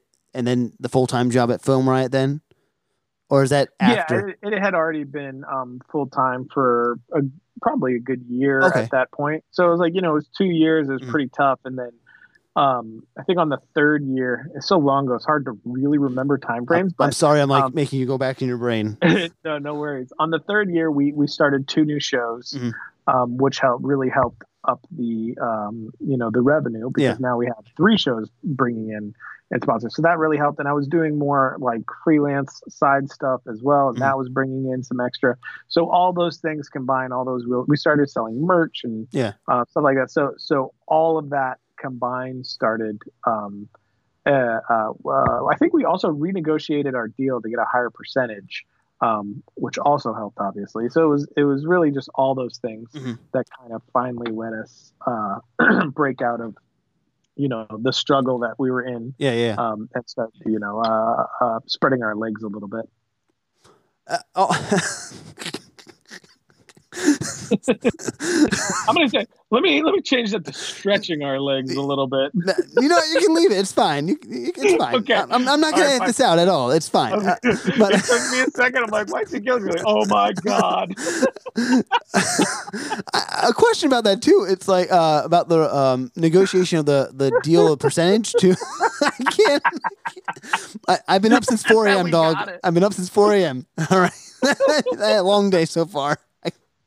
I was just sending them pictures with my shirt off, uh, like, "Hey, you want it, this to stop?" It's been, a, you know, like on top of like that, and the woman that the crazy woman that I experienced this morning. It's been a very funny day. uh, please don't edit that out. I'm, I'm, not. I, this show is is edit proof. I, I barely. I just go over it and I just double check it. My friend does the audio, and then we just lay it down the track. So again, if you want to play the fifth, you can plead the fifth, but nope, leave it. awesome. So, oh shit. That's a Freudian slip if I've ever heard one. Best Freudian slip ever. Especially for someone you never met in your whole life. yeah, yeah. The best part was I had I wasn't sure why you were laughing, and then my brain replayed what I just said. I was like, "Oh no!" I think oh, I think it's safe to say we just became best friends. yeah, but I think we have to be at this point. I think so too. Uh, what kind of relationship did you have with Revision Three? yeah, I know. That's shit. Details. Give me the juice, man. Give me the juice. what kind of professional relationship was that? They're giving you more money because you're spreading your legs. Jesus. Good, good lord. wow. I need to whore myself out. yeah. Oh my oh. god! it's funny because I was going to ask you about a percentage thing too, and you said that, and it just perfectly worked out, and it and all glory. Um, yeah. Oh shit. Uh, so a, uh, a, question about the percentage thing, like because you're getting a percentage from revision three, but YouTube's also taking a percentage off the top. Is it how? I'm sorry, I'm just so curious. Like, how did that work? Like, do you make like less money from that, or is it because of the? I don't know. I'm so confused because of the there were, because know, of the domain two, things? Two, um, two legs of revenue coming in through um, just Film Riot videos. You have like the in episode sponsors, which Okay. uh, you know go straight to Rev three. YouTube doesn't touch that, and then you have the um, the monetized views, Gotcha. which weren't, weren't even a thing up front. yeah, Um, in, the, in the early days, that, w- that wasn't even a part of it. But then once that became a part of it, then just all of that revenue together would go to the MCN, and then they would make the split um, from that. gotcha. Oh, very interesting. I learned something new completely today. Thank you. sure.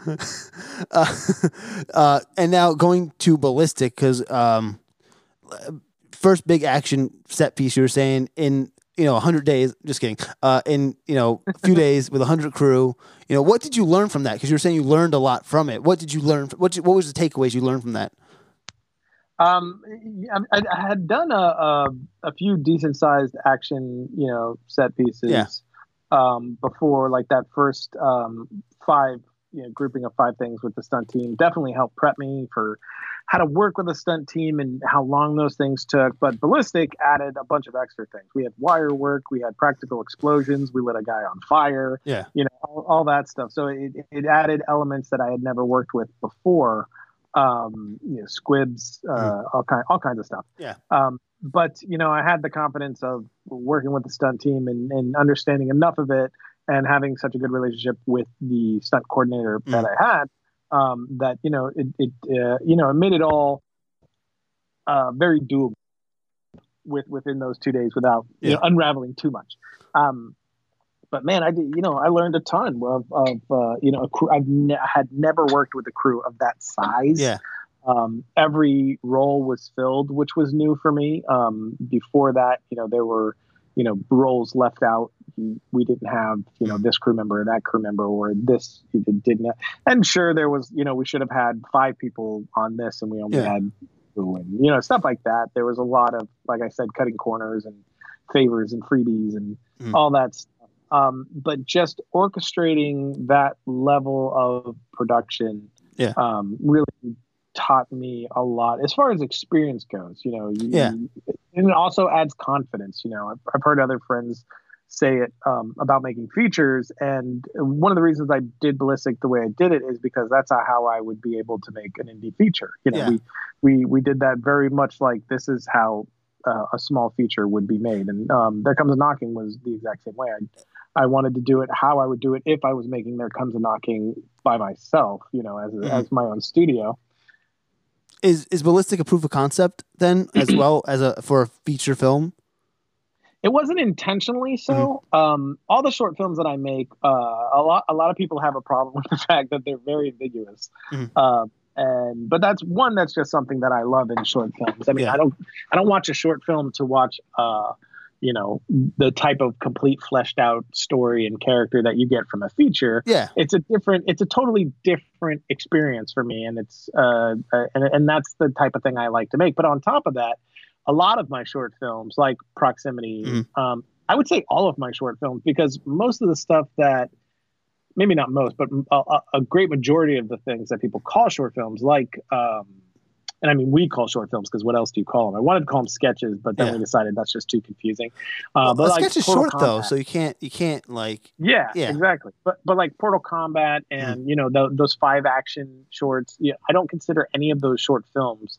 The ones that I do consider short films are like Tell, Proximity, Mhm. Ballistic, and There Comes a Knocking, and I would say uh, Ghost House too. I consider all those short films. yeah Everything else I consider more like glorified sketches or Okay. you know things that we did just Yeah. so we could teach an effect and stuff like that.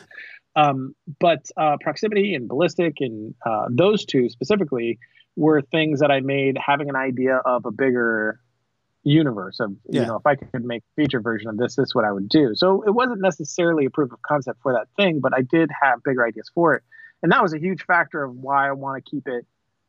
I don't want to give you all the answers. I just Yeah. want to give a lot of clues, and you get to fill stuff in. Um, because one, I think that's more fun, and 2 it leaves me the option of, of making that thing. And I've Mm-hmm. Yeah. I've actually found accidentally that that's the best way to get you know a producer's attention. If, if you made good work, Mhm. and they're also like, hmm, what is this? What is it? Clearly, there's a bigger yeah a bigger idea to this. What is it? And then you know every short film that had that question um, was one that uh, you know allowed me to be contacted by those people wanting to know exactly that. You know what? Hey, what's this bigger thing? What's yeah. what's going on? Um, and that that's really helped open doors. Mm. And I like the ambiguity uh, ambiguity of like you know not knowing everything in the short films that you're doing as well too because then it's like you know I, it makes me think and I like thinking when I watch my films as much as like someone else might not want to like I hate yeah. I, I hate the films that are like like you know someone's taking you by the hand and like dragging you all around the mall to every store to show you everything like I won't yeah, be surprised. That's exactly right. And and um, it's a great another great safe, safety net to try. Um, you know, concepts and, and things that I want to do. I, I'm a mm. big fan of saying something without saying it. Yeah. And and I've tried with a lot of my films to kind of figure that out, like how to do that exactly. Where where is yeah. taking it too far? And admittedly, I have taken it too far here and yeah. there, where like people were just like, "What I don't what, um, but for the most part, you know, it hasn't ruined anything. But there's mm. been like elements where I was like, mm, I probably should have fleshed that out a little bit more, mm. because I love the idea of like, if I just give you this kernel, this tiny little hint here, is that enough? Do you need more than that? Yeah. Like what what else do I need to say for you to get it? Yeah. yeah. Um, so I, I really used a lot of my shorts and and even the the ones that I consider like sketches. Mm. Um, to do exactly that, to give you very, very little and keep the idea. Cause I love the idea of presenting a story with the viewer in mind, as far as, of course, you always have the viewer in mind, but yeah. as far as what do we, as just all humans, um, just our experience of life, what what do we already have like preconceived ideas of, and mm how can I leverage those to get you to understand the story without me telling it to you. You know, you know, and, yeah. I, and I love that concept of of how can I take our shared experience of just life, the world, relationships, and and and take what I know we all know mm-hmm. and and leverage that into the story yeah. to where you also feel like a participant. Yeah. Because you're you know, I always equate it to you know, uh, if you're at like a coffee shop by yourself and you're just sitting there and eavesdropping. Mm-hmm. and you hear like little bits of conversation here and there. You don't know these people. You don't know the situation. You're not you didn't come in at the beginning of the conversation mm-hmm. but you kind of get it. Yeah. after a little bit oh okay they're dating. They're definitely not married. They're dating. Yeah. Um, also let me double check that. Yep no ring on the finger. They're dating. And oh man they're having a fight. What's the fight about? And then you can start you know uh, picking things oh i bet you it's about this. And, yeah um, you can start figuring things out based on those things. And, and um, that sort of concept has been something that really interests me. Mm. Um, and, and, I used my short films to, to kind of chase down. I think I'll always be chasing it a little bit, mm. but it definitely helped uh, help uh, show me where too far is, where, yeah. where I took it too far to help me rope it back. So as I you know work on uh, these features mm. pitches and, and, scripts you know it helps me flesh things out a little bit more um, understanding okay the audience this is going to be this is too much i need yeah. to i need to give them something here you know yeah. it, it, so so i mean short films sketches whatever you want to call them that's always the advice i give everyone mm. do as much as you can as often as you can because the more you do the more you try the more you experiment mm. with these things the more experience you're giving yourself to figure out what's going to work and what isn't um, yeah. and refine all those ideas and concepts yeah uh, and all, for ballistic also how long how long is it for you to write these things too? Because like you're pumping out these short films. I mean not like every week or every month but like you know a couple time a couple times a year if you think about it. Like, um, the short films i write very fast. Mm-hmm. uh, uh, ballistic there were several drafts mm-hmm. but I, I think the first draft i wrote in a day maybe 2 mm-hmm. max. And then it just went through a bunch of revisions figuring it out. Yeah. Uh, how to make it work. Um, the Sentinel wasn't written. Um, yeah. Proximity we wrote in a couple days. I think it was four days. Mm-hmm. We we proximity in. Um, uh, Ghost House was pretty sure one day. Mm-hmm. you know, you, so it just depends. Most most of it's you know very very quick. Do you look for like a page length that you're like, all right, I need, I want ten pages at least. Like that's all for my short films or whatever. Like twenty page. Like, how do you have like a certain page length to help you like? Maximize that time to write in a sense? Um, it, it, like a page count as far as like, I need to write this pages before I'm done, or a page count like I need to hit this many pages to make it? Yeah, I would say the second one. The how many pages do you need to hit to make it, uh, or do you just go? I'm just gonna write to my little heart's content, and then that's when it's done. um, I, I I think that second one. It's just like what what does the film want to be? Yeah. Okay. And it kind of you know. It, you have to be practical too. Mm-hmm. So it's like, you know, as short as this can be, the better. Ballistic was um, bigger, but it wanted to be bigger, and yeah. I wanted it to be shorter, but it didn't want it to be shorter. But I was trying to get it.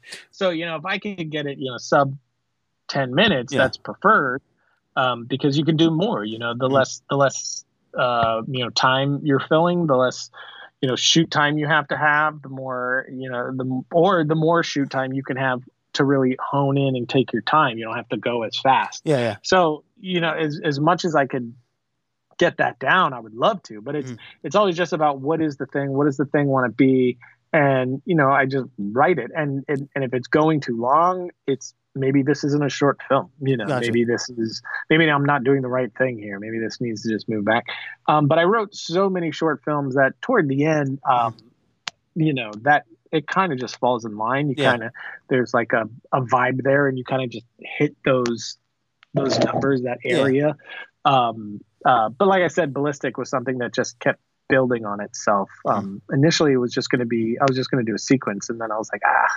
And then, and then I added it, and I added it a bunch, and I was like, you know, this could be this thing that I've always wanted to yeah. do, and it could be kind of like a test run of this thing. Um, so I put this in there, and mm. uh, kind of evolved from that. Did did you do you put any of these films into uh, film festivals? By the way, yeah. I've I've only ever done a film festival once, mm-hmm. and that was with Tell way back there. I think okay. that was 2012. And the only reason I even did that was so I could talk about it on Film Riot. Um, yeah.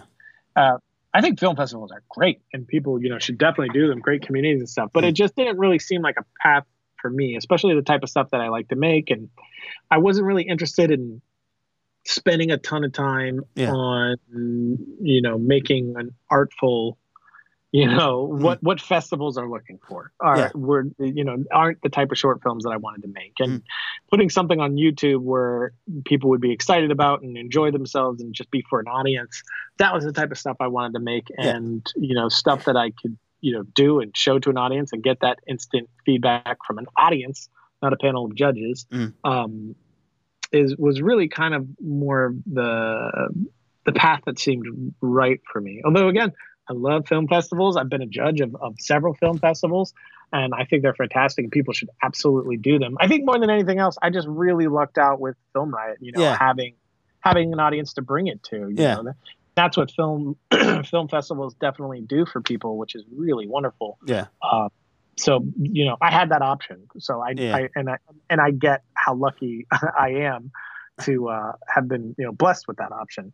Definitely, um, definitely. So, is it tough? Is it tough so to judge? Like, what's that? Is it tough to judge film festivals? like, yeah, because there's an aspect to it where it's like, you know, you have taste, your taste. This yeah. is my taste, and, and you know, so it's such a subjective thing, and you have that in mind, and uh, so it's like, what's the criteria of this? You know, you know, yeah. this this film festival is it?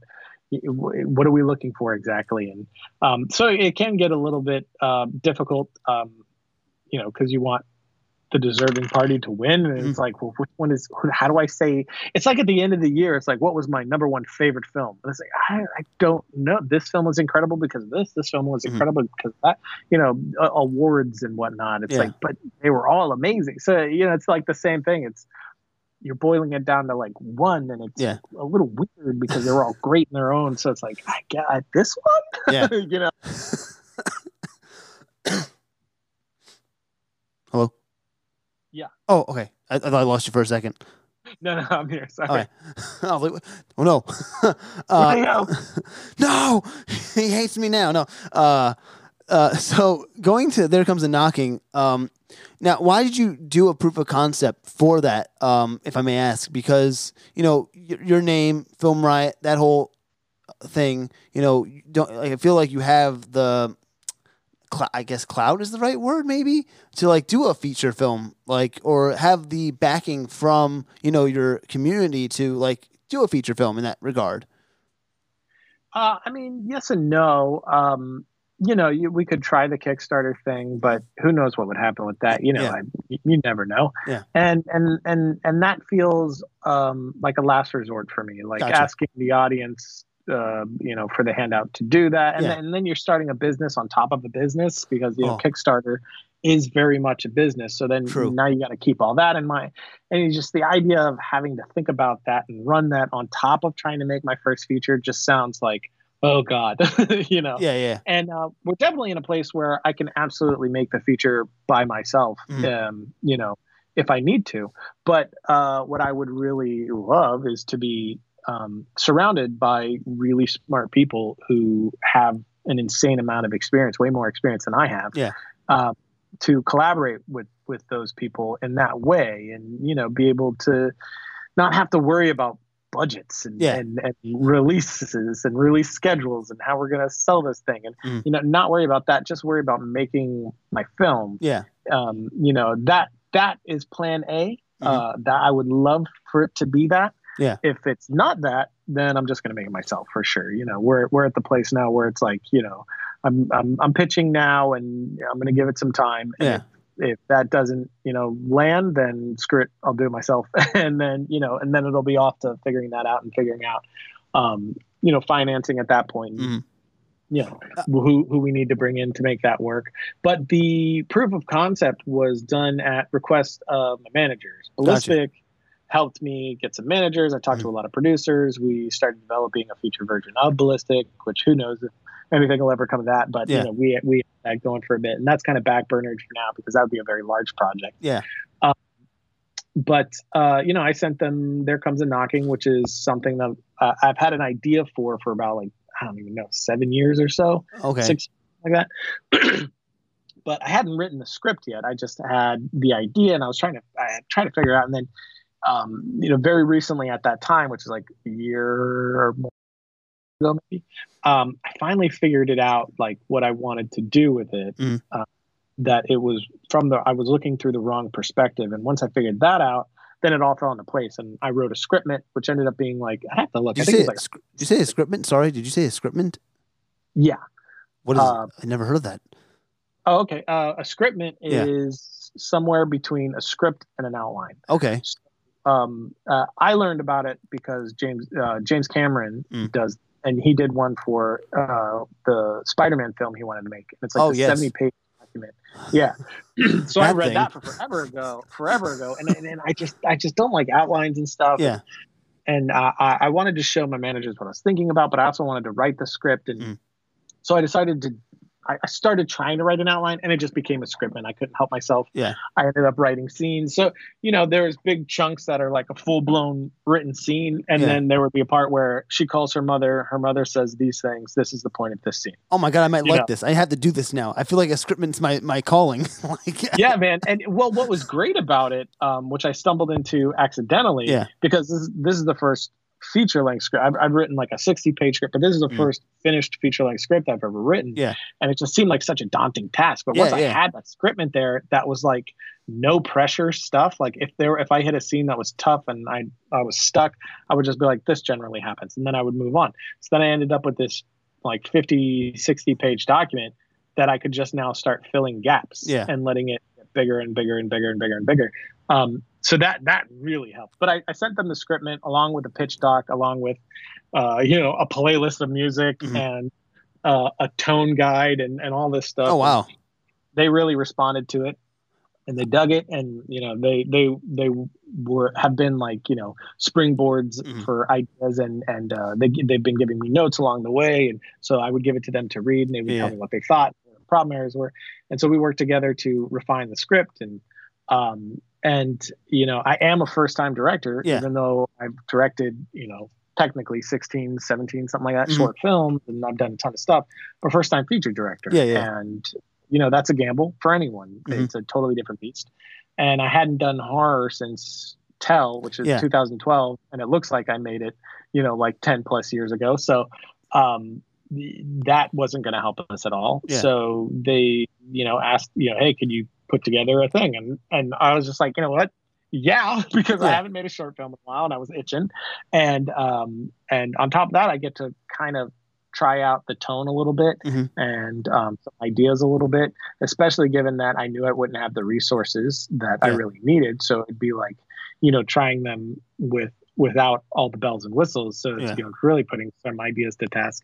And I figured out a lot of stuff by doing the short film about the feature. So it was Yeah. extremely useful I mean, that- so then with the short film it was uh, about taking the that proof of concept and the script and now we can send that around and you know show like hey here's the script and look he can do it yeah, Yeah. pretty much I I mean, yeah, because I was like thinking about that. I'm like, what? Like, did you write the feature first, or did you write the proof of concept? Like, how was that? Like, you know, and now you're like, oh no, scriptment. So the the scriptment turned into the feature then, if, if I'm hearing that correctly, or is it like more or less like still that proof of concept in a sense?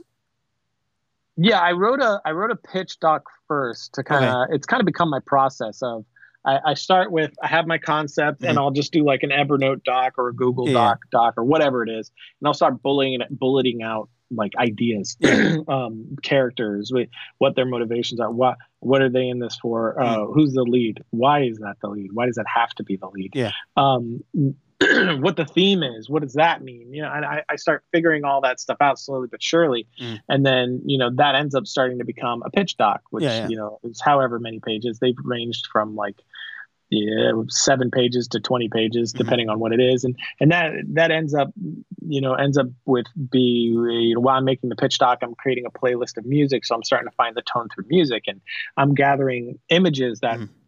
That kind of speak to the thing that I have in my head that I'm trying to do. And then and it starts to visualize and take shape. And, and, um, and then after that, then I start on, uh, at the time I thought it was going to be an outline, but then it ended up becoming a scriptment, which at first, before I even did the scriptment, I did a beat board, Okay, which is, you know, this happens, then this happens, then this happens. And that and, and Final Draft has a really great beat board. Mhm. Um and but it's you know same thing as putting note cards on a wall you tacking note cards on a wall but i just like to do things digitally. That way Yeah. i can have it wherever i go. Um, but you know that allowed me to like visualize it and move you know what if i put this here that allows this to be more impactful. And that really helped me get a bird's eye view too because setups and payoffs are really important to me. So it's like oh, okay so this is going to happen down here. So if i have this thing happen up here or mentioned then we're leading into that. And it's not just something that happens. We're Mhm. we're creating like that flow um, and then after the beat board then i was going to do an outline and that outline turned into you know the scriptment Yeah. and then after the scriptment was done and I, sh- I showed that to my managers like i you know like i said and um and and they really responded to it and uh uh, and then I just went and wrote the script uh, off of that, which the beat board still was a big help with that because that had ended up becoming, you know, kind of my note process as I would Yeah. add more and more details in there and even what things meant and uh, flesh out ideas to the beat board and then bring them into what was now refining from a scriptment into a script. Mhm. Um, and that was kind of process overall. then in that process, if I may ask, if I'm getting it correctly, then in that process, you're making that proof of concept and you're condensing it all down, right, to a smaller proof of concept to film. kind of so it, it we were i got the script to a place that we really liked but it Okay. wasn't done we're, i was still about two drafts away from it being ready to send out Yeah.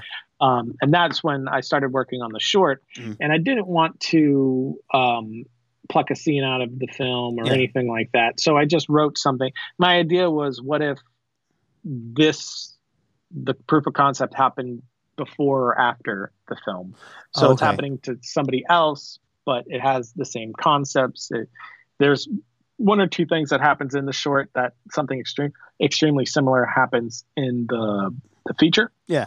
so for those who've seen the short and watched the feature it'll be like oh hey that thing um, but uh, yeah it's it's it's separate from the feature itself Gotcha. So, like, I I mean, you were saying it happened before, after the feature, so then it's like a spiritual prequel, sequel. Kind of yeah um, yeah it's like you know what if somebody else had Yeah. that door Yeah. pretty much Okay. I, I just want to make sure. I just want to make sure I got the facts correct. I didn't want to be like, I'm like, wait, no, he, wait, what? Wait so, so what? Uh, what music was influencing you for the move? Uh, for the you know for this whole process? Um, and then also what horror influences? Uh, you know, you looked at when you were creating the feel of the movie. Um, the the music was a mixture of a lot of things. I listened to a lot of uh, the Hereditary soundtrack. Okay. Uh, the uh, that that podcast lore um, Chad Lawson who mm-hmm. composes it, and he has an album. I don't think the that music is in the podcast, but he has an album that has a lot of uh, really great um, tones and vibes to to what I was cry- uh, trying to accomplish because yeah. it, it, has this like haunting quality to to one of the tracks. There's a track called Ash. Mm-hmm. Um, I think it's from uh, his album. I think it's Dark Conclusions, mm-hmm. and that just uh, kind of uh, encapsulated uh, sort of the overall feel of the feature. Yeah. Um, that it, it, there's this uh, sadness, this somber tone to it, and then there's like a dark underbelly to it. Um, but it's also kind of beautiful at the same time. So it, it really worked well for what I was trying to do, mm-hmm. um, feature it as a whole. So there was a lot of that. Some Sixth Sense was in there. Okay. Crimson Peak, uh, Mama had some great. Um, so it was like a little, like a couple of tracks from from um, a bunch of different things. Yeah. I, I think I'm, I'm, sure The Conjuring was in there. Um, uh, more recently, as I keep adding to the playlist, Chernobyl, okay. Joker, um, those those have uh, gone into there as well. Yeah. So it's it's it's not like one single thing sort of mm-hmm. has the hey here it is. It's like pieces of different things work for different sections yeah. to kind of, to help paint the overall picture that that I was trying to to paint because very similar to the short film, uh, the feature is a drama. Yeah and then a horror film. Yes. We, you know, um, so so the, it's a character drama, mm. and um, uh, uh, and then horror finds its way in. Um, and at some point, it does have, you know, like the short film has, it has that welcome to the horror movie moment. Yeah. And uh, it doesn't kind of um, flip on a dime like the short film does, mm-hmm. uh, but it, it's definitely that juggling between those two tones. I think overall and it, was it easy to balance those two tones for you when you? I mean, in the I guess in the maybe more of the editing process in that sense, like trying to balance those two tones, or was that in, the, in, in the short film in the short, the in the in the short film? I, I would say then too, as well as writing the script, maybe both. The, the short film, I, I, I really um I really enjoyed the idea of it not being a horror film, and mm. then halfway through it's a horror film. Yeah. Um, I, I, I really liked uh, that aspect of it and sort of leading into the horror film and like the whole time you kind of know we're going in that mm-hmm. direction um, and and and letting it sort of take its time a little bit with that you know yeah. live with her just a little bit I, I really enjoyed that so it I guess with the short film specifically again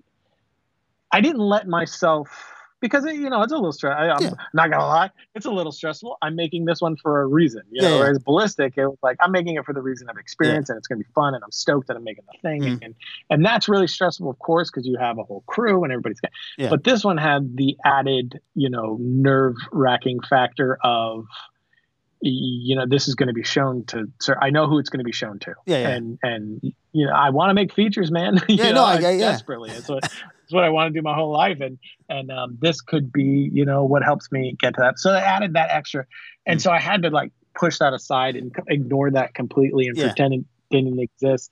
That way i wasn't um sort of adding unneeded strains to the thing because i think that would have altered how i like to make you know tell stories and make yeah. a project um so for me it was just like well, what all the other short films what fascinates me about mm. this and chasing that what does this want to be and then yeah. chase that and, and just let the story become and be what i felt like it was you know, for the pretend, pretentious way of putting it, but I don't know how else to put it because it's kind of true. It's like, what is the story telling you it wants to be? And I guess what mm. I mean by that, I don't know if it's what everybody means by that, but it's that instinct, you know, that gut thing yeah, yeah. like you're writing something and it just feels wrong you read it back and you're like that doesn't work yeah and and you know your gut's telling you it doesn't work and for me that's the you know the story quote unquote mm. telling me what it wants to be um so i think it's like uh, when the story's telling you what it wants to it's really just your instinct yeah. and taste um it, it's those times where you can't fully articulate or intellectualize why the thing yeah. but you but you know it yeah yeah um and so I, I I really try to chase that. Um, the only times that I've really gone against that, I really regretted it. So yeah. I, I try never to go against that. Um, but I, I usually do to some extent at some point in every mm-hmm. project, and I'm always a little bummed that I did. But uh, but yeah, so the short film was very much about chasing that, and yeah. you know that first um, half, what really interested me was that moment, those moments with her, and figuring out what exactly happened, and that again, that idea of being at the coffee shop and Yeah. overhearing, because I don't tell you anything. Like I show you the roses, and then I show you the picture, and then Mm. okay, well, did he die? You know what I mean? Yeah. And then you hear the voicemail. Oh, okay, and and for most people, and and, and it was also an. Ex- I mean, I guess it maybe it was a bad idea to experiment on this one, but I can't help myself. So I wanted to experiment with that, with like it, uh, showing you those things. Was it too much? Was Yeah. that the right amount? To when we get to the voicemail, is that when it clicks for you? And so I was able to ask a ton of people and you know get feedback on on uh, their experience of the story, and and it was very interesting. And the majority of people got the vibe, got the vibe of it. Like Yeah. obviously, death or left, something happened here. And then when the voicemail hit, um, the majority it clicked for them then, and and it had the impact I was hoping for. Yeah. But then some. Uh, a couple people told me that once they saw the rose, they knew, and then once they saw her, they were like, "Got it." And then they saw the picture, and they're like, "Yeah, I'm right." Yeah. Um, and and but it still worked for them, thankfully, um, because it was still uh, that that's what I really like about telling stories that way is because it allows you to um, engage in Yeah. that way and you're like oh I, I figured this out before he told me and there's a rewarding factor to it it just can't be the thing where it's like stop taking your time to tell me the thing i already Mhm. know like that's Yeah. when it's bad Yeah, and Um, it's funny because I was about to ask you that or tell you that. I'm like, yeah, it's it's isn't it like interesting how people's brains work and like how they figure out things on their own and shit. Like where it's like, oh, you know, he's dead or like you know shit like that. Which I, I was like, oh shit, that's funny. you mentioned that. Yeah totally yeah yeah for sure um so that that was really interesting so even you know this latest short film even though i was doing it uh, as a proof of concept for a thing it was you know still taking the opportunity to see what i could you know learn and figure Yeah. out because you know i mean i don't think you ever stop learning No, yeah. Never to stop. our heroes talking about their latest films and you expect them to be like oh yeah it's just of course i did it that way i'm a genius but they're like "Ah, i had to figure this out and this wasn't Yeah. working and it's like man if if the god of film is talking that way i'm going to be figuring things out forever. And it's also you know it's a little comforting too because Yeah. it's like man that's how i feel. Exactly. it, it- it almost gives you confidence that it's like oh none of us know? Oh, okay. Like especially like uh, you know perfect examples like Spielberg with Ready Player One and like learning that whole technology with the VR uh, that VR I think it was that stuff that they were doing when they were trying to do the animation for the video game aspect of it. And you see him with the VR goggles on and everything yeah. Yeah. I'll- yeah for sure. So um I, definitely. I don't know if that's like I think that makes sense to what you're talking about. I feel like I'm, maybe now I just kind of didn't make sense to what we were talking about. No no no that No, totally sense. I was like oh shit like two aspects, right? It's Yeah. like it's like the technical aspect and uh, well, I guess the the technology Yeah. aspect, and then you know, like even Scorsese in the Meet the Nominees DGA um, uh, podcast they did, Mm. um, you know, he's talking about a scene that it's relative when you think about it you're like yeah that's a simple scene but he's talking about how difficult it was to make sure it worked and it's really just one character Mhm. and a couple of shots so it's like man it, it never stops being that which is again i find comfort in it Yeah. it never stops because there's a lot of times where you know i did an animatic for the in uh, there comes a knocking for the phone scene because Yeah. I, I really wanted to to not cut um, once we got to a point and just live with it and and that felt like oh man is that pacing going to work and i Mhm. was stressed about it but i felt like that's really what i wanted it to be that i wanted it to be like we're looking at the phone Mm. and then we realize we're like oh shit and then we look at her Yeah. and um and- and it felt it felt right for the moment Yeah. Um, whether it worked for people or not, you know, it's up to the audience, but that's what it felt like it needed to be. And so I did uh, an animatic on that to, to test it, to test the pacing, to text, test the, the cadence of the call, you know, how, Yeah. how that, you know, the musicality of the moment. Um, so, so it's, it's nice to know that it's like, all right, I'm not, I'm not a total hack. you know, these Yeah, yeah. things are just difficult. You never It- know. The Animac was uh, Cinetracer, right? If I'm not mistaken. Yeah. Okay. Mhm, And that's right. do- a question about that too is like, do you do you use the animatic more than storyboards, or like do you do shot list? How how do you kind of prepare that? Like, I know people are very like iffy about. I mean, not iffy, but like they they have a preference more than the other, like about shot list over storyboards. Because I mean, I, Uh, it depends yeah. on the project. Um, Okay. Like Sentinel, I didn't do anything at all. yeah, yeah, Ballistic, I just did shot list. I don't Mhm. think I did any storyboards Oh, for okay. Ballistic. Um, uh, I would have to go back and look. I'm pretty sure I didn't do any storyboards for Ballistic. Um, I just uh, I just shot listed everything and had a lot of conversations with my DP. Mm. Then uh, with There Comes a Knocking, I storyboarded almost the entire thing with the exception of just a handful of shots. Mm. Um, I really like storyboarding, especially with something like Cinetracer, mm. because you know you're able to go. Uh, I relate to a lot of the stuff that you know Hitchcock says, where it's you know the idea of making the movie before you're making the movie, and I really enjoy that. Yeah.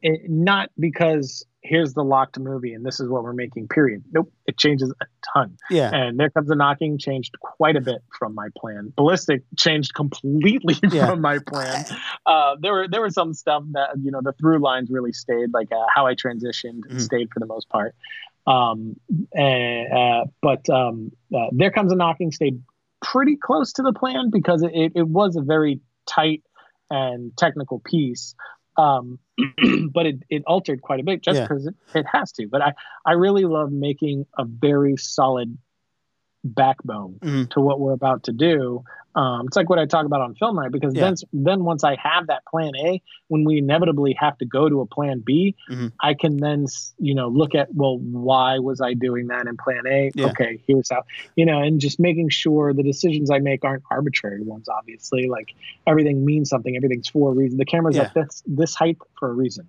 The camera's uh, we have this lens on the the, the camera for a reason, mm. and here's that psychological reason. This is what I'm trying to do for the audiences. The, the perspective the experience that I want to give them. We can't do plan A. Mm. Here's what else would give us that that end result. Um, so it really just gives me a really solid foundation. Mm. So I, I I'm very visual too in yeah. how I like prep and whatnot. So having boards, um, even even if I don't make boards, just going into Cinetracer and trying out ideas, and mm. sometimes with my phone and being like, you know, hey, can you do this real quick? And then taking my cell phone, especially once we had the location, I did a lot yeah. of that. Um, just taking my cell phone or um, you know the Blackmagic camera and having someone just you know loosely walk out a moment and yeah. look at that with the camera and do, do how's you, it going to feel, and that really helps you refine. Yeah, I, I, I mean, question too, because like I mean, I don't storyboard or uh, you know that much, and, and I'm, I'm just curious too, and like th- the more about the thinking about it too is like when you storyboard, do you know your locations already, or do you like kind of storyboard before you get the location? Because you were mentioning like you know go to a location and you're you know doing other things with it or trying to figure out what else you want to do. With there comes a knocking because it was so specific mm-hmm. to the script. Like we had to find a place that was very specific. Yeah. It, it was a little bit of both. Um, I, I was already boarding. Yeah, yeah. Um, for the most part. Um, but I was taking my time, hoping we'd find a location so I could start catering it to the location. Mm. So I switched a lot of things around once we knew exactly what the what the location looked like. But we spent a lot of time finding a location that would work yeah. for the script. Um, because you know, like I, I think I said on Film Riot, like I always do, I very annoyingly yeah uh, wrote very specific to to location.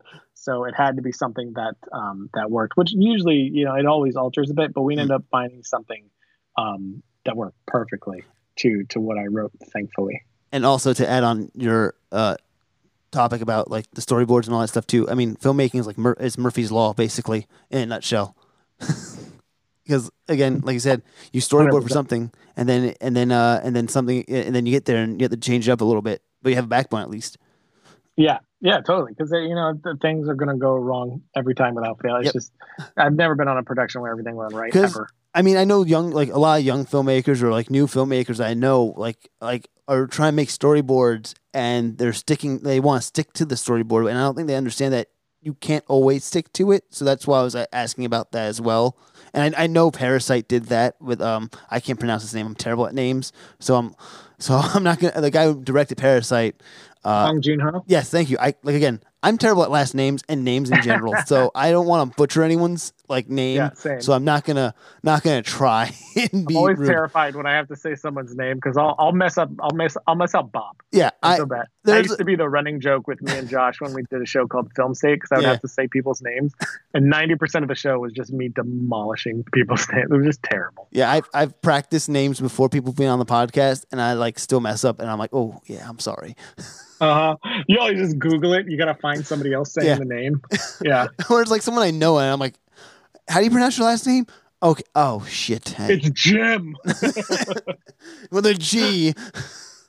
Oh, and and just my name is also John. How did you screw that up? hey, people spell it the J O N and J O H N. I'm the I'm the correct way, which is J O H N. Okay.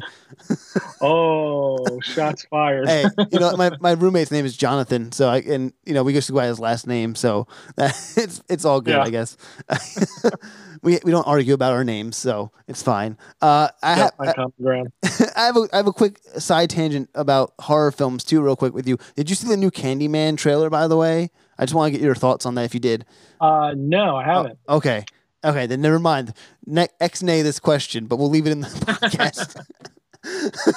so, um, the next question I have for you is like, uh, what was the editing process for this film is it the same as all your other films obviously not like in the style of genre but like the i guess the workflow and how you how you do it or is it different for all your films it's been um, somewhat different mm-hmm. for all of my films just yeah. because uh, i was editing my own films for yes. a long time and you know I, i'm not uh, the most organized person in the world um, Thank especially you for admitting that. that stuff because I, I just want to get in and you know start cutting so yeah. I don't prep properly and you know so Lucas doing it was just glorious like oh my god look yeah. at this project how'd you meet Lucas how'd you guys how'd you guys meet because I know he's in St. Louis or in Texas I mean unless you guys knew each other in college I, I mean I'm just wondering we found each other on a dating app oh that's good uh, good for you guys congratulations no, uh, how long uh, uh, two years. Oh, um, he works with Ryan Booth, and okay. I saw this thing that he cut for Ryan Booth, which actually was a doc. Oh. Um, yeah, it was this short doc on uh, this uh, this really talented um, high school football player that you know all these coaches uh, or colleges wanted, and, but his opening sequence was this incredibly cut um, uh, montage piece that he basically cut it like an action film. Oh wow! And I was, I was really blown away by it. Just um, just his his uh, again the cadence of his cutting, how he used sound. It was uh, uh, I responded it. I responded more to that than anybody's editing work that I had seen. So I, was, I asked you know Booth if he would get me in contact with him, and and we talked and, and really hit it off. And uh, uh, out of all my collaborators, we see so very eye to eye. Like we yeah. love all the same films. We speak the exact same language. We have the exact same sense of humor. We come to the exact same conclusions. You know, um, so it was such a perfect because you know that's what I want from an editor. Somebody that uh, you know the two of us are just on the exact same mm-hmm. plane mm. because that's you know it's a it's another form of directing. You know, yeah, you make the film when you write it, you make the film when you shoot it, you make the film when you edit it, and that's really the the time where you really make the film. Yeah. Um, so if I was going to have an editor, which uh, you know, a buddy of mine has been telling me for years, I needed to have one, mm. uh, so I could step back a little. Not not that he was insulting my editing, but to step back away from the project because yeah. I do love editing. Yeah. Um, but being able to back away and look at it more of a bird's eye view and not be sort of hindered by how hard it was to cut that little 30 second piece. Mm-hmm. I'm just looking at what's right for the film. Yeah. Um, same as with cinematography or anything else that mm-hmm. I that I took my hands off of and backed away to just be director. Yeah. Um, I just found so much uh, um, value in that. And on top of that, Lucas is just a better editor. Yeah. And uh, um, he's bringing ideas that maybe I wouldn't have thought of. And just having that second voice so when a problem arises which it always does in mm-hmm. post always yep. um, you know you have that second brain and one that thinks just in the same taste as yours um, but we're you know we're bringing different experiences to that taste. Yeah. Um, so you know we're able to come up with more interesting solutions and bounce mm-hmm. ideas off of each other. So it's it's a really really great process and um, you know i don't want to be an editor so i've yeah. never spent a ton of time trying to really dial in a proper professional post process like mm-hmm. as far as how it should be structured and organized yeah. and you know uh, managed and whereas lucas has that on lock it is yeah. what he does so you know that really helped quite a bit as well um, you know, so it was, it was pretty much just a match made in heaven, you know, from from square one. Just yeah. the first time we met, it was like, oh yeah, this is this is a long term like relationship for sure. And and it's you know it wasn't just uh, we we became fast friends too. Yeah, which, you know it's really important because you're sitting in an editing room for a very long time with each other yeah. all the time. so you know we're laughing a lot and having a ton of ton of fun. It, mm-hmm. I needed an editor that would be hundred percent down um, to do Instagram stories while we're cutting and just make ourselves look like idiots and laugh a ton. You know, it needed yeah. to be on top of everything else. It needed to be that sort of person that yeah. you know down to have fun. Um, and he very much is, and uh, he's become even just a part of uh, my process as a whole. Like yeah. um, with the feature for There Comes a Knocking, he's been extremely valuable in reading the scripts and mm-hmm. I call him just to bounce ideas off of him with every idea that oh, wow. I have. You know, I'm, I'm yeah. working on other pitches and I always call him to bounce those off of him. So uh, with uh, There Comes a Knocking, the short film, he was involved from square one and you know, hopefully with the feature and, and anything else I make, it would be the same thing. He's just involved from pre-production on. Now, uh, my uh, question for you, uh, for the uh, Lucas as well, for what he was doing workflow wise, um, going back to There Comes a Knocking, uh, for the production part of it, I know he was doing the dailies and um, you know doing a, a, rush, I guess, edit in a sense. Like how that, like, did he like just stay? Like how long? How what was the turnaround on that? Because it, it seemed like you know, I guess you just capture the card, download it. He just start editing the stuff. Did you kind of shoot that in order, or like just to make that? I, I mean, just wondering that process there.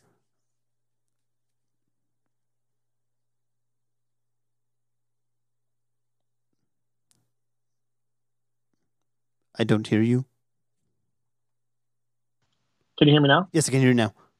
I think I accidentally clicked mute. Sorry about that. You're like cursing at me, like this son of a bitch. uh, on set, it, it wasn't as much about actually cutting the scene, cutting the scene. Uh-huh. It was you know, he would assemble what he could. And, okay. Yeah, he would start putting together, you know, the the the dailies and, mm. and the, finding some of the best takes and um, really keeping an eye on continuity, yeah. looks. So if we needed, hey, we need to see this shot because we're doing a turnaround and we need to make sure about this color here or this light here, he would be able to run over with the iPad and, and show us what we had. And so he was keeping track of all that, what we did have, what we didn't have, because just like Chase, he was lockstep with me yeah. on what the plan was, what I was going for, what my vision for the thing was. Um, so him me, him, and Chase. Uh, it was the same thing in Ballistic. the same team mm. in Ballistic. I call this the Triforce.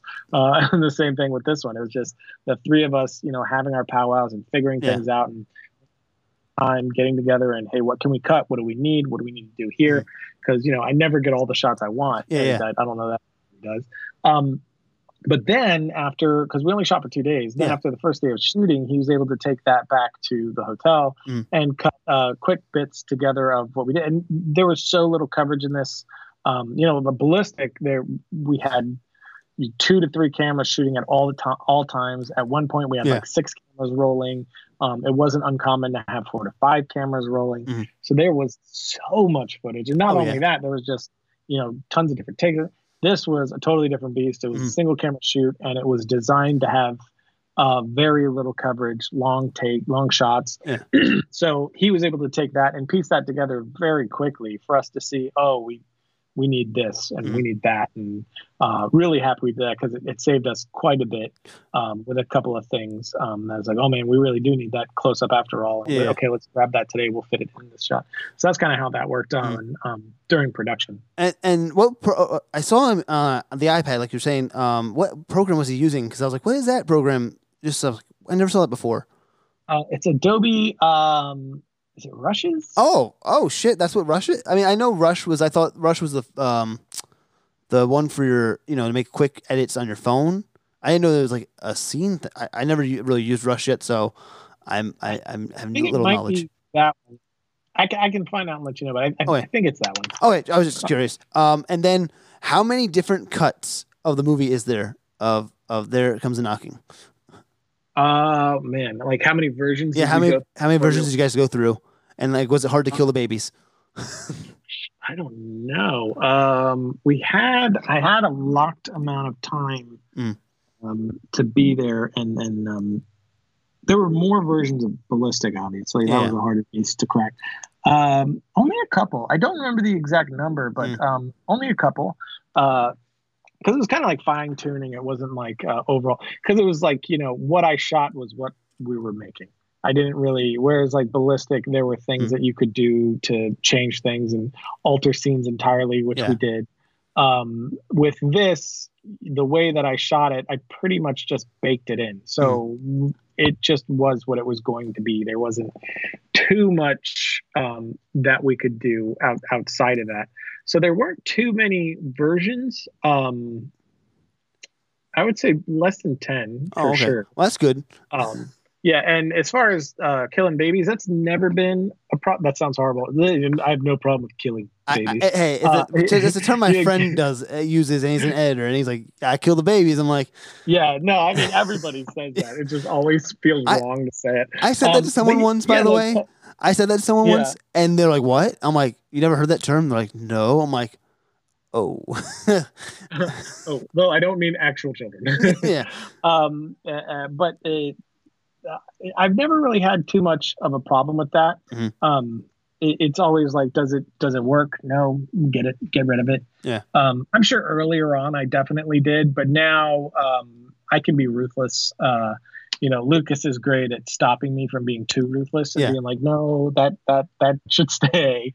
Um, but you know, the, you know, there's always shots where it's like, oh, I love that shot. It's a bummer to leave mm. it to take it out, but if it's not assisting the film in the end, yeah, you're not doing yourself any favors. Yeah, you, you, it's not gonna uh, make you look better. It's gonna make you look worse. So mm-hmm. that's you know, just thinking that in those terms have always made it very easy to you know cut, cut, cut, chop, chop, chop. Yeah, be gone.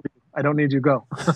you know, um, sometimes you know there is a shot that its purpose is to heighten the the value of mm-hmm. what you're doing to to breathe confidence into the viewer to let them know this is more than um, you know what maybe than than what they expected you know perhaps yeah. you know up that production value uh, in a way you know so there are shots that that's their their purpose but that mm-hmm. has value and is important so those shots can stay but it needs to advance the film in in some way and if it doesn't it just goes what was the rough cut longer than the actual cut then too? If you, I mean, I know you said baked in, you have like the baked in shots and what you want and all that stuff. Is the is like what you what you originally had on the timeline? If you left it the same and just added basically or subtracting and adding stuff, did it turn out the same way as that cut that you loved? I guess, or like when you measured it up, did it end up shorter?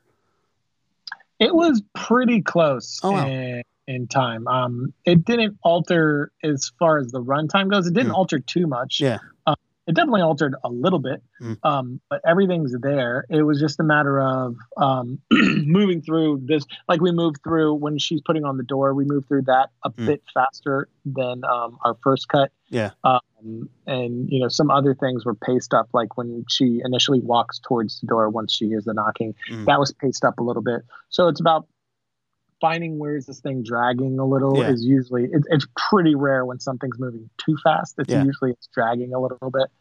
Um, so it's you know finding those those moments and then tightening that up. But it's already such a short piece. Um, I doubt that we tighten it more than thirty seconds. Gotcha. And then I have to ask you because you said you don't edit your own stuff, but I'm pretty sure I saw you with a laptop open and Premiere open. It looked like you had that movie up and running. So were yeah, you were you cutting I also? Was, I was doing temp VFX. Okay, um, all right. Some stuff. I, I, think one one shot that I did stayed in the film, if I remember right. Um, uh, but temp VFX, so we could pass it off to our uh, the artists. Gotcha. Um, uh, messing around with you know what the trailer could be. Uh, so so cutting ideas of the trailer in there uh, stuff like that. Mm. Um, but but uh, temp VFX is really useful. I'm just sitting behind Lucas and he was like, "Oh, let's do this here. I'll do it real quick," and then mm. I, I put something you know really rough together, toss yeah. that to him, he could chuck it in, and it really helps to see the end product, and it helps to show people like, "Hey, here's generally what we're thinking." Gotcha. And like, was that like through you had to go XML, I guess, or something like that to give it to him? Because like you're not on the same, or unless you're on the same server. Were you on a server by then? I guess. Yeah, I had a hard drive with all oh. the um, the footage. Gotcha. And so he would just he could just send me a project, or he would just bounce um, a shot and send me that. Gotcha. Okay. I would work single shot. So it just depend on what it was exactly that I was doing. Gotcha, gotcha. And then I have a question, uh, la- like second to last, well, actually fourth to last question, maybe then. Uh, the heart. All right. So I kind of wrote this question before you told me about the drama. It's more of a drama uh, horror, but it, it, maybe see, I'll, try my best with this. The horror genre is a wide game of subgenres, but if we look back at Tell and we look at There Comes a Knocking, because they're similar in subgenres, what did you learn to improve upon in making There Comes a Knocking? Um, what did I prove? Uh, like, what did you see in Tell that you're like, well, I can improve? Like, and like, if you look back at Tell and you go, what can I improve upon if I ever make another horror type film again, in a horror thriller or a horror drama, dra- drama movie that I can like use but improve upon as well?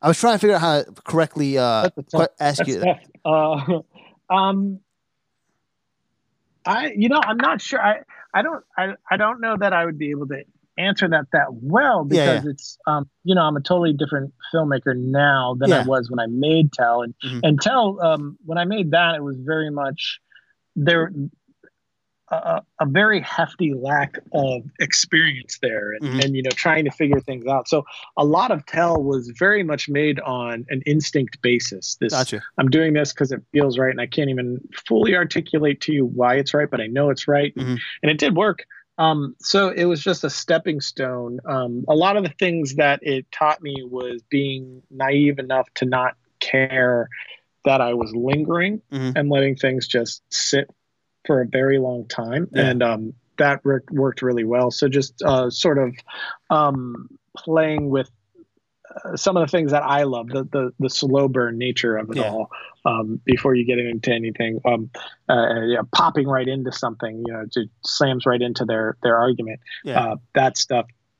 So it was a, it was a nice uh, playground of of um, ideas for sure, mm. um, but you know, riddled with uh, you know issue you know pace issue like yeah. tightened up here or there or you know different things like that but um you know overall it it uh i i think it you know worked for the most part it's definitely dated yeah. but it it worked for the most part and um i think it's just an ex you know uh experience thing you know it's okay. a, um, things from ballistic you know helped me with there comes a knocking because yeah. you have those thriller um, areas of ballistic where you know moves a little slow we slow down a little bit to move in with her and let her mm-hmm. look at the thing and then this happens and we're building to a point and it's kind of it kind of all you know works with the you know the same ingredients for the most part it's like yeah.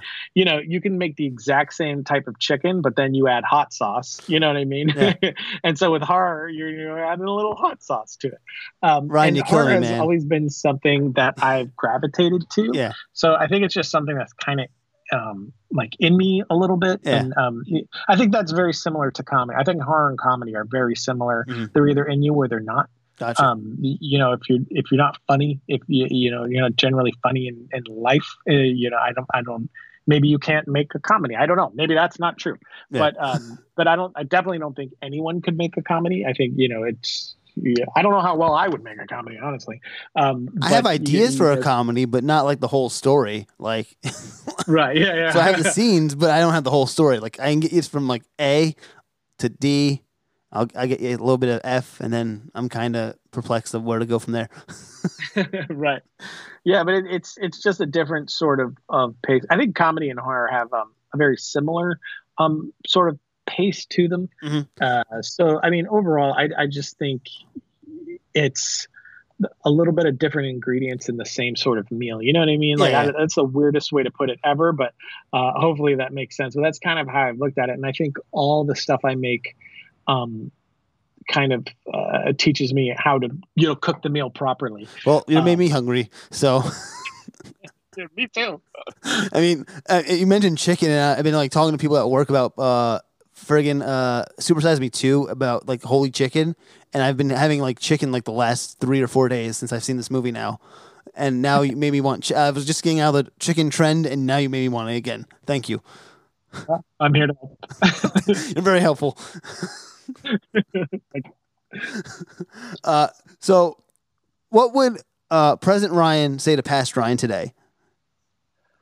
Um, I think I, uh, I've talked about this a little bit on the show, and I mm-hmm. think my, my answer hasn't changed much. Um, it's it's it's a boring answer, but it's just like you know, keep going. Yeah. Um, because the only thing that I would, um, the only thing I would have altered is the lack of doing things. But mm. thanks to Film Riot, that kept me accountable. You know, yeah. I, I, really lucked out with the show that I, I had to be making stuff. Mm. So every week, without fail, I, I definitely would not have made. You know, I made literally well into the thousand plus sketches. Gotcha. Um, and well, there's no way in hell I would have done that over the course of 10 years without Film Riot there to do it. And mm-hmm.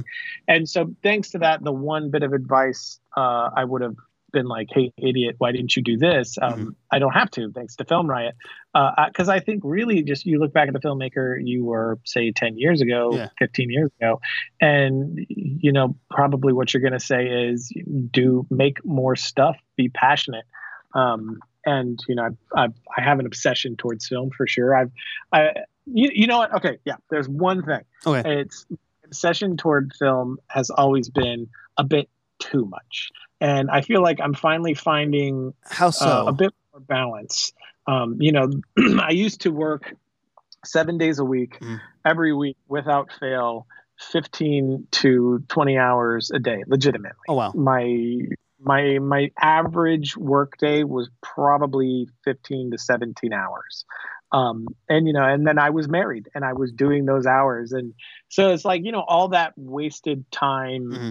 You could have had with family and you know it's not time that i got nothing out of i got experience in what i was doing out mm-hmm. of it but at what cost you know what i mean yeah like at the cost of having that additional time with my the memories that really matter. You know, I yeah. always say when I'm 80, I'm not going to regret the movies I didn't make. I'm going to regret the time with my family I missed. And I've really been trying to pound that into my brain to yeah. curb, you know, how much my life has um, balanced uh, out of weight toward work mm. uh, to balancing it all out. And I've gotten much better. Like, uh, you know, the we I have two kids now, and mm. when my daughter was born, that really uh, made that qu- click quite a bit because they grow so friggin' fast. Yeah. Um, and that really helped me put that into perspective. And uh, I've been working really hard ever since then to find balance. And I and I feel like I'm I'm I've found recently a really nice balance. Mm. Um, and uh, I think that also has lent itself really well into um, helping energize my creativity. Like having that balance, having the time with my family, you know, it, eh, you know, taking a step away from yeah. the, the stuff to to recharge the batteries and come back to it i found has you know made me more productive productive in the hours that i'm that i'm working uh, so that would probably be the only thing i would say is just um, you know to find balance sooner than later you know mm-hmm. in the beginning you have to work your ass off you have to work yeah. hard but you know i could have done six days a week, 10 hours a day instead of seven days a week, 15 to 17 hours a day. You know, yeah, you know, yeah. finding that extra time uh, is definitely the one thing I, I would do different. Now, are you talking to past Ryan of 10 years ago or are you talking pa- to past Ryan of like 10 years old? Would you say the same uh, thing or something different to him? Yeah, I would say 10 years old, I would say the same thing. okay. like, hey, man, check right. it in a few years. Here's what happens. gotcha. um, you know, at 10 years old, uh, not just keep going, man. Yeah. You know, it's like a lot of people send me um, short films mm-hmm. and they want feedback, and really the best possible feedback I could give on that specific thing, you know, depending on their level and what it was, is you know, great job, congrats on finishing it. Go make another one. Keep going. Yeah. Um, because nothing, you know, when okay, so I made um, uh, uh, uh like a joke it was called PMS the horror movie, which is really immature, like uh, not great. Um, it's still up online. It was a Film Riot thing, um, and I sent it to uh, James Wan, and he was cool enough to respond, and and he yeah. had a bunch of, of notes, mostly pacing, and I just couldn't see what he meant to even fix it. Uh-huh. Like I couldn't see it. Um, and then I was like, I don't see what he's saying. Not that I thought he was wrong. Of course, I thought he was right. Yeah. But I was like, I don't know what to do because I'm not, well, and I'm not going to be emailing him every other second and be like, mm-hmm. Hey, man, can you define that? Um, so I, I tried to, you know, to do his notes, but I couldn't really figure it out. And then after making stuff, another thing, and then another thing, and then another thing, and refining, you know, my uh, ability to see the issues and. Mm-hmm I, I ended up looking back on it and I saw everything that he said. I was like, ah, there it is. I see what he's saying. Yeah. And so the pathway into that understanding was by doing. So there's certain things that it's like, you know, I could tell you this, but it's not going to be super helpful. It might actually even be discouraging because it was a little discouraging to me at the time because I just couldn't see yeah. what he was saying. Um, although I was super grateful, you know, that he took the time to to say it.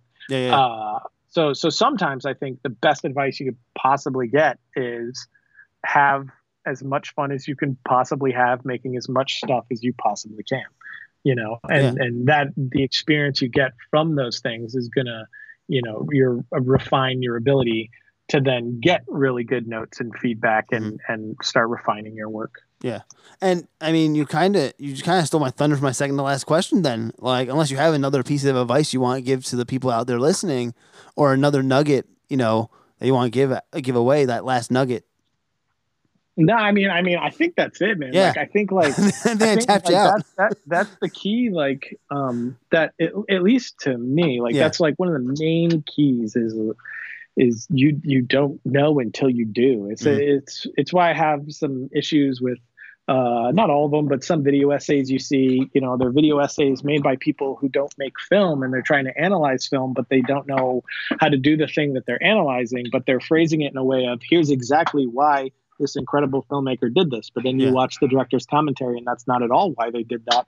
And you can hear it from the director's mouth. Um, I, so that's why I'm always like with people with stuff like that. I'm always like, you know, take it from a grain of salt. Yeah. Understand this is not a film lecture. This is somebody analyzing their subjective viewpoint of mm their viewing experience, which is interesting for that. Yeah. Um, but it's rarely, you know, it's rarely uh, positioned that way. It's rarely positioned at mm here as here's my subjective anal, uh, uh, analyzing of, of, of this thing through, yeah. you know, me as a viewer. It's here's how to make a film. It feels like, yeah. And um and and and oftentimes it's not, you know, dead on accurate. It, it's kind of mm. like why Film Riot to this day. It's here's my opinion of this because it, you know art is subjective and how you go about it is a subjective thing, and there's very rarely going to be one right answer to almost any problem. Yeah. Um, so you, know we try to be careful to to make sure that said. So you know I mean. Uh, do as much as possible. That that uh, you know that will refine you over time. You just keep chipping away yeah. at the the block until you get to you know the gems that are hidden inside of it. You know, unless um, you're SpongeBob SquarePants, and being being very careful about where you get your you know quote unquote facts. Yeah, and understand there that there are very few hard and fast rules, and the rules that do exist are great to know. Mm-hmm. Um, so you can then decide if you want to stick to them yeah. or break them. I mean, I break the rules all the time, yeah. but you break them intelligently and you know why you break them because mm-hmm. they are there for a reason. There is a language to film. Um, and, you know, that's why we have all our short films right there, right mm-hmm. at the top of the channel.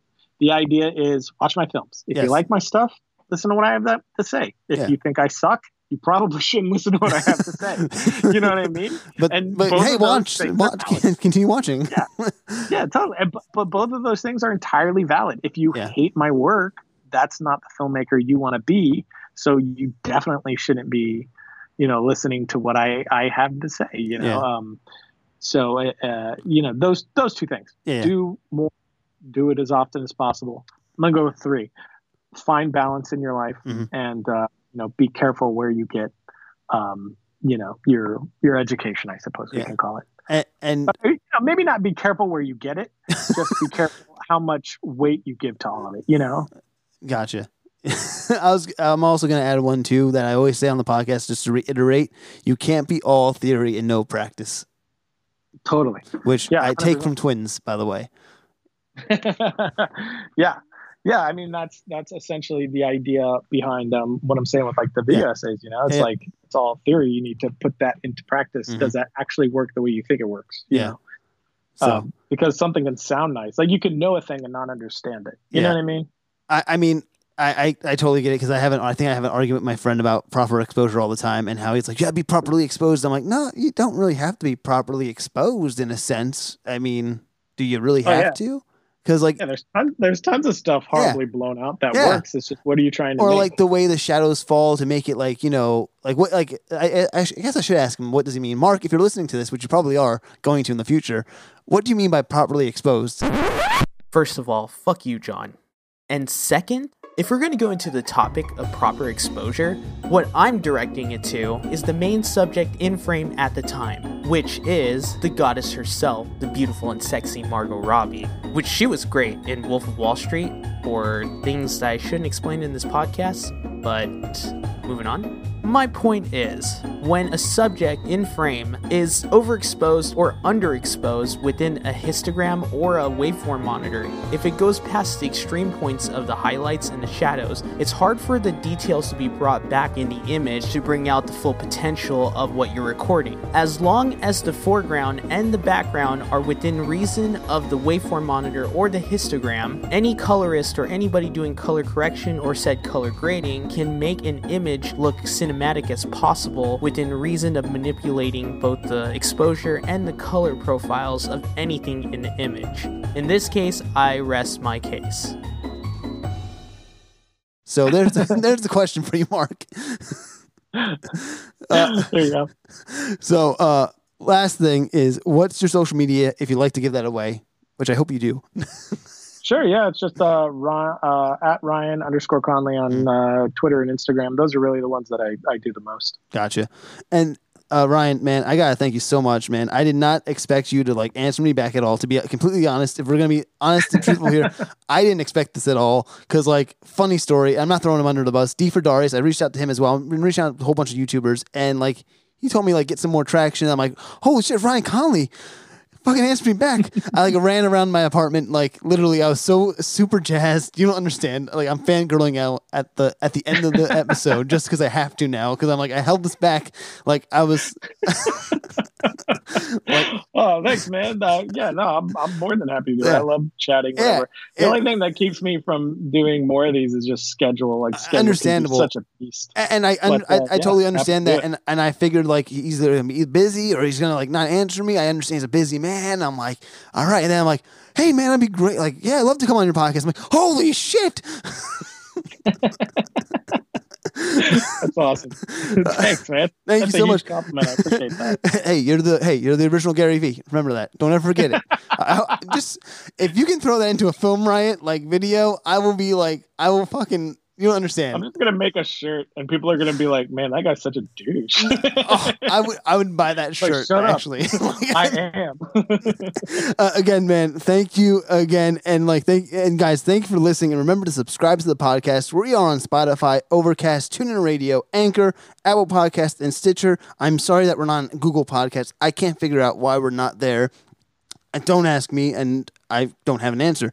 And again, again, guys, I can't do this without my frame chaser frame chasers and i'm just trying to bring the knowledge to all you listeners out there and i hope you're getting some great valuable information and learning something from it because we all have a story and we all go through things at the same time or at different times and i hope that the people on that are on the show keep inspiring inspiring you to chase those frames. Ryan welcome to the hashtag frame chaser family. It is honestly i cannot thank you enough. Again i will never stop thanking you for the rest of your life You'll probably get random ass messages from me saying thank you. But again, thank you. And again, guys, thank you for listening and have a great day. Have a great week. Have a great month. Have a great year. We'll catch you actually tomorrow on Chasing the Frame because it's NAB week and we're doing like a new episode every day, especially our regularly programmed stuff as well. So double episodes Wednesday. Today's Monday that I'm putting this out. And Tuesday, I don't know who it is yet, but stay tuned and check out. So catch you guys next time. Thank you. Have a good one. Peace.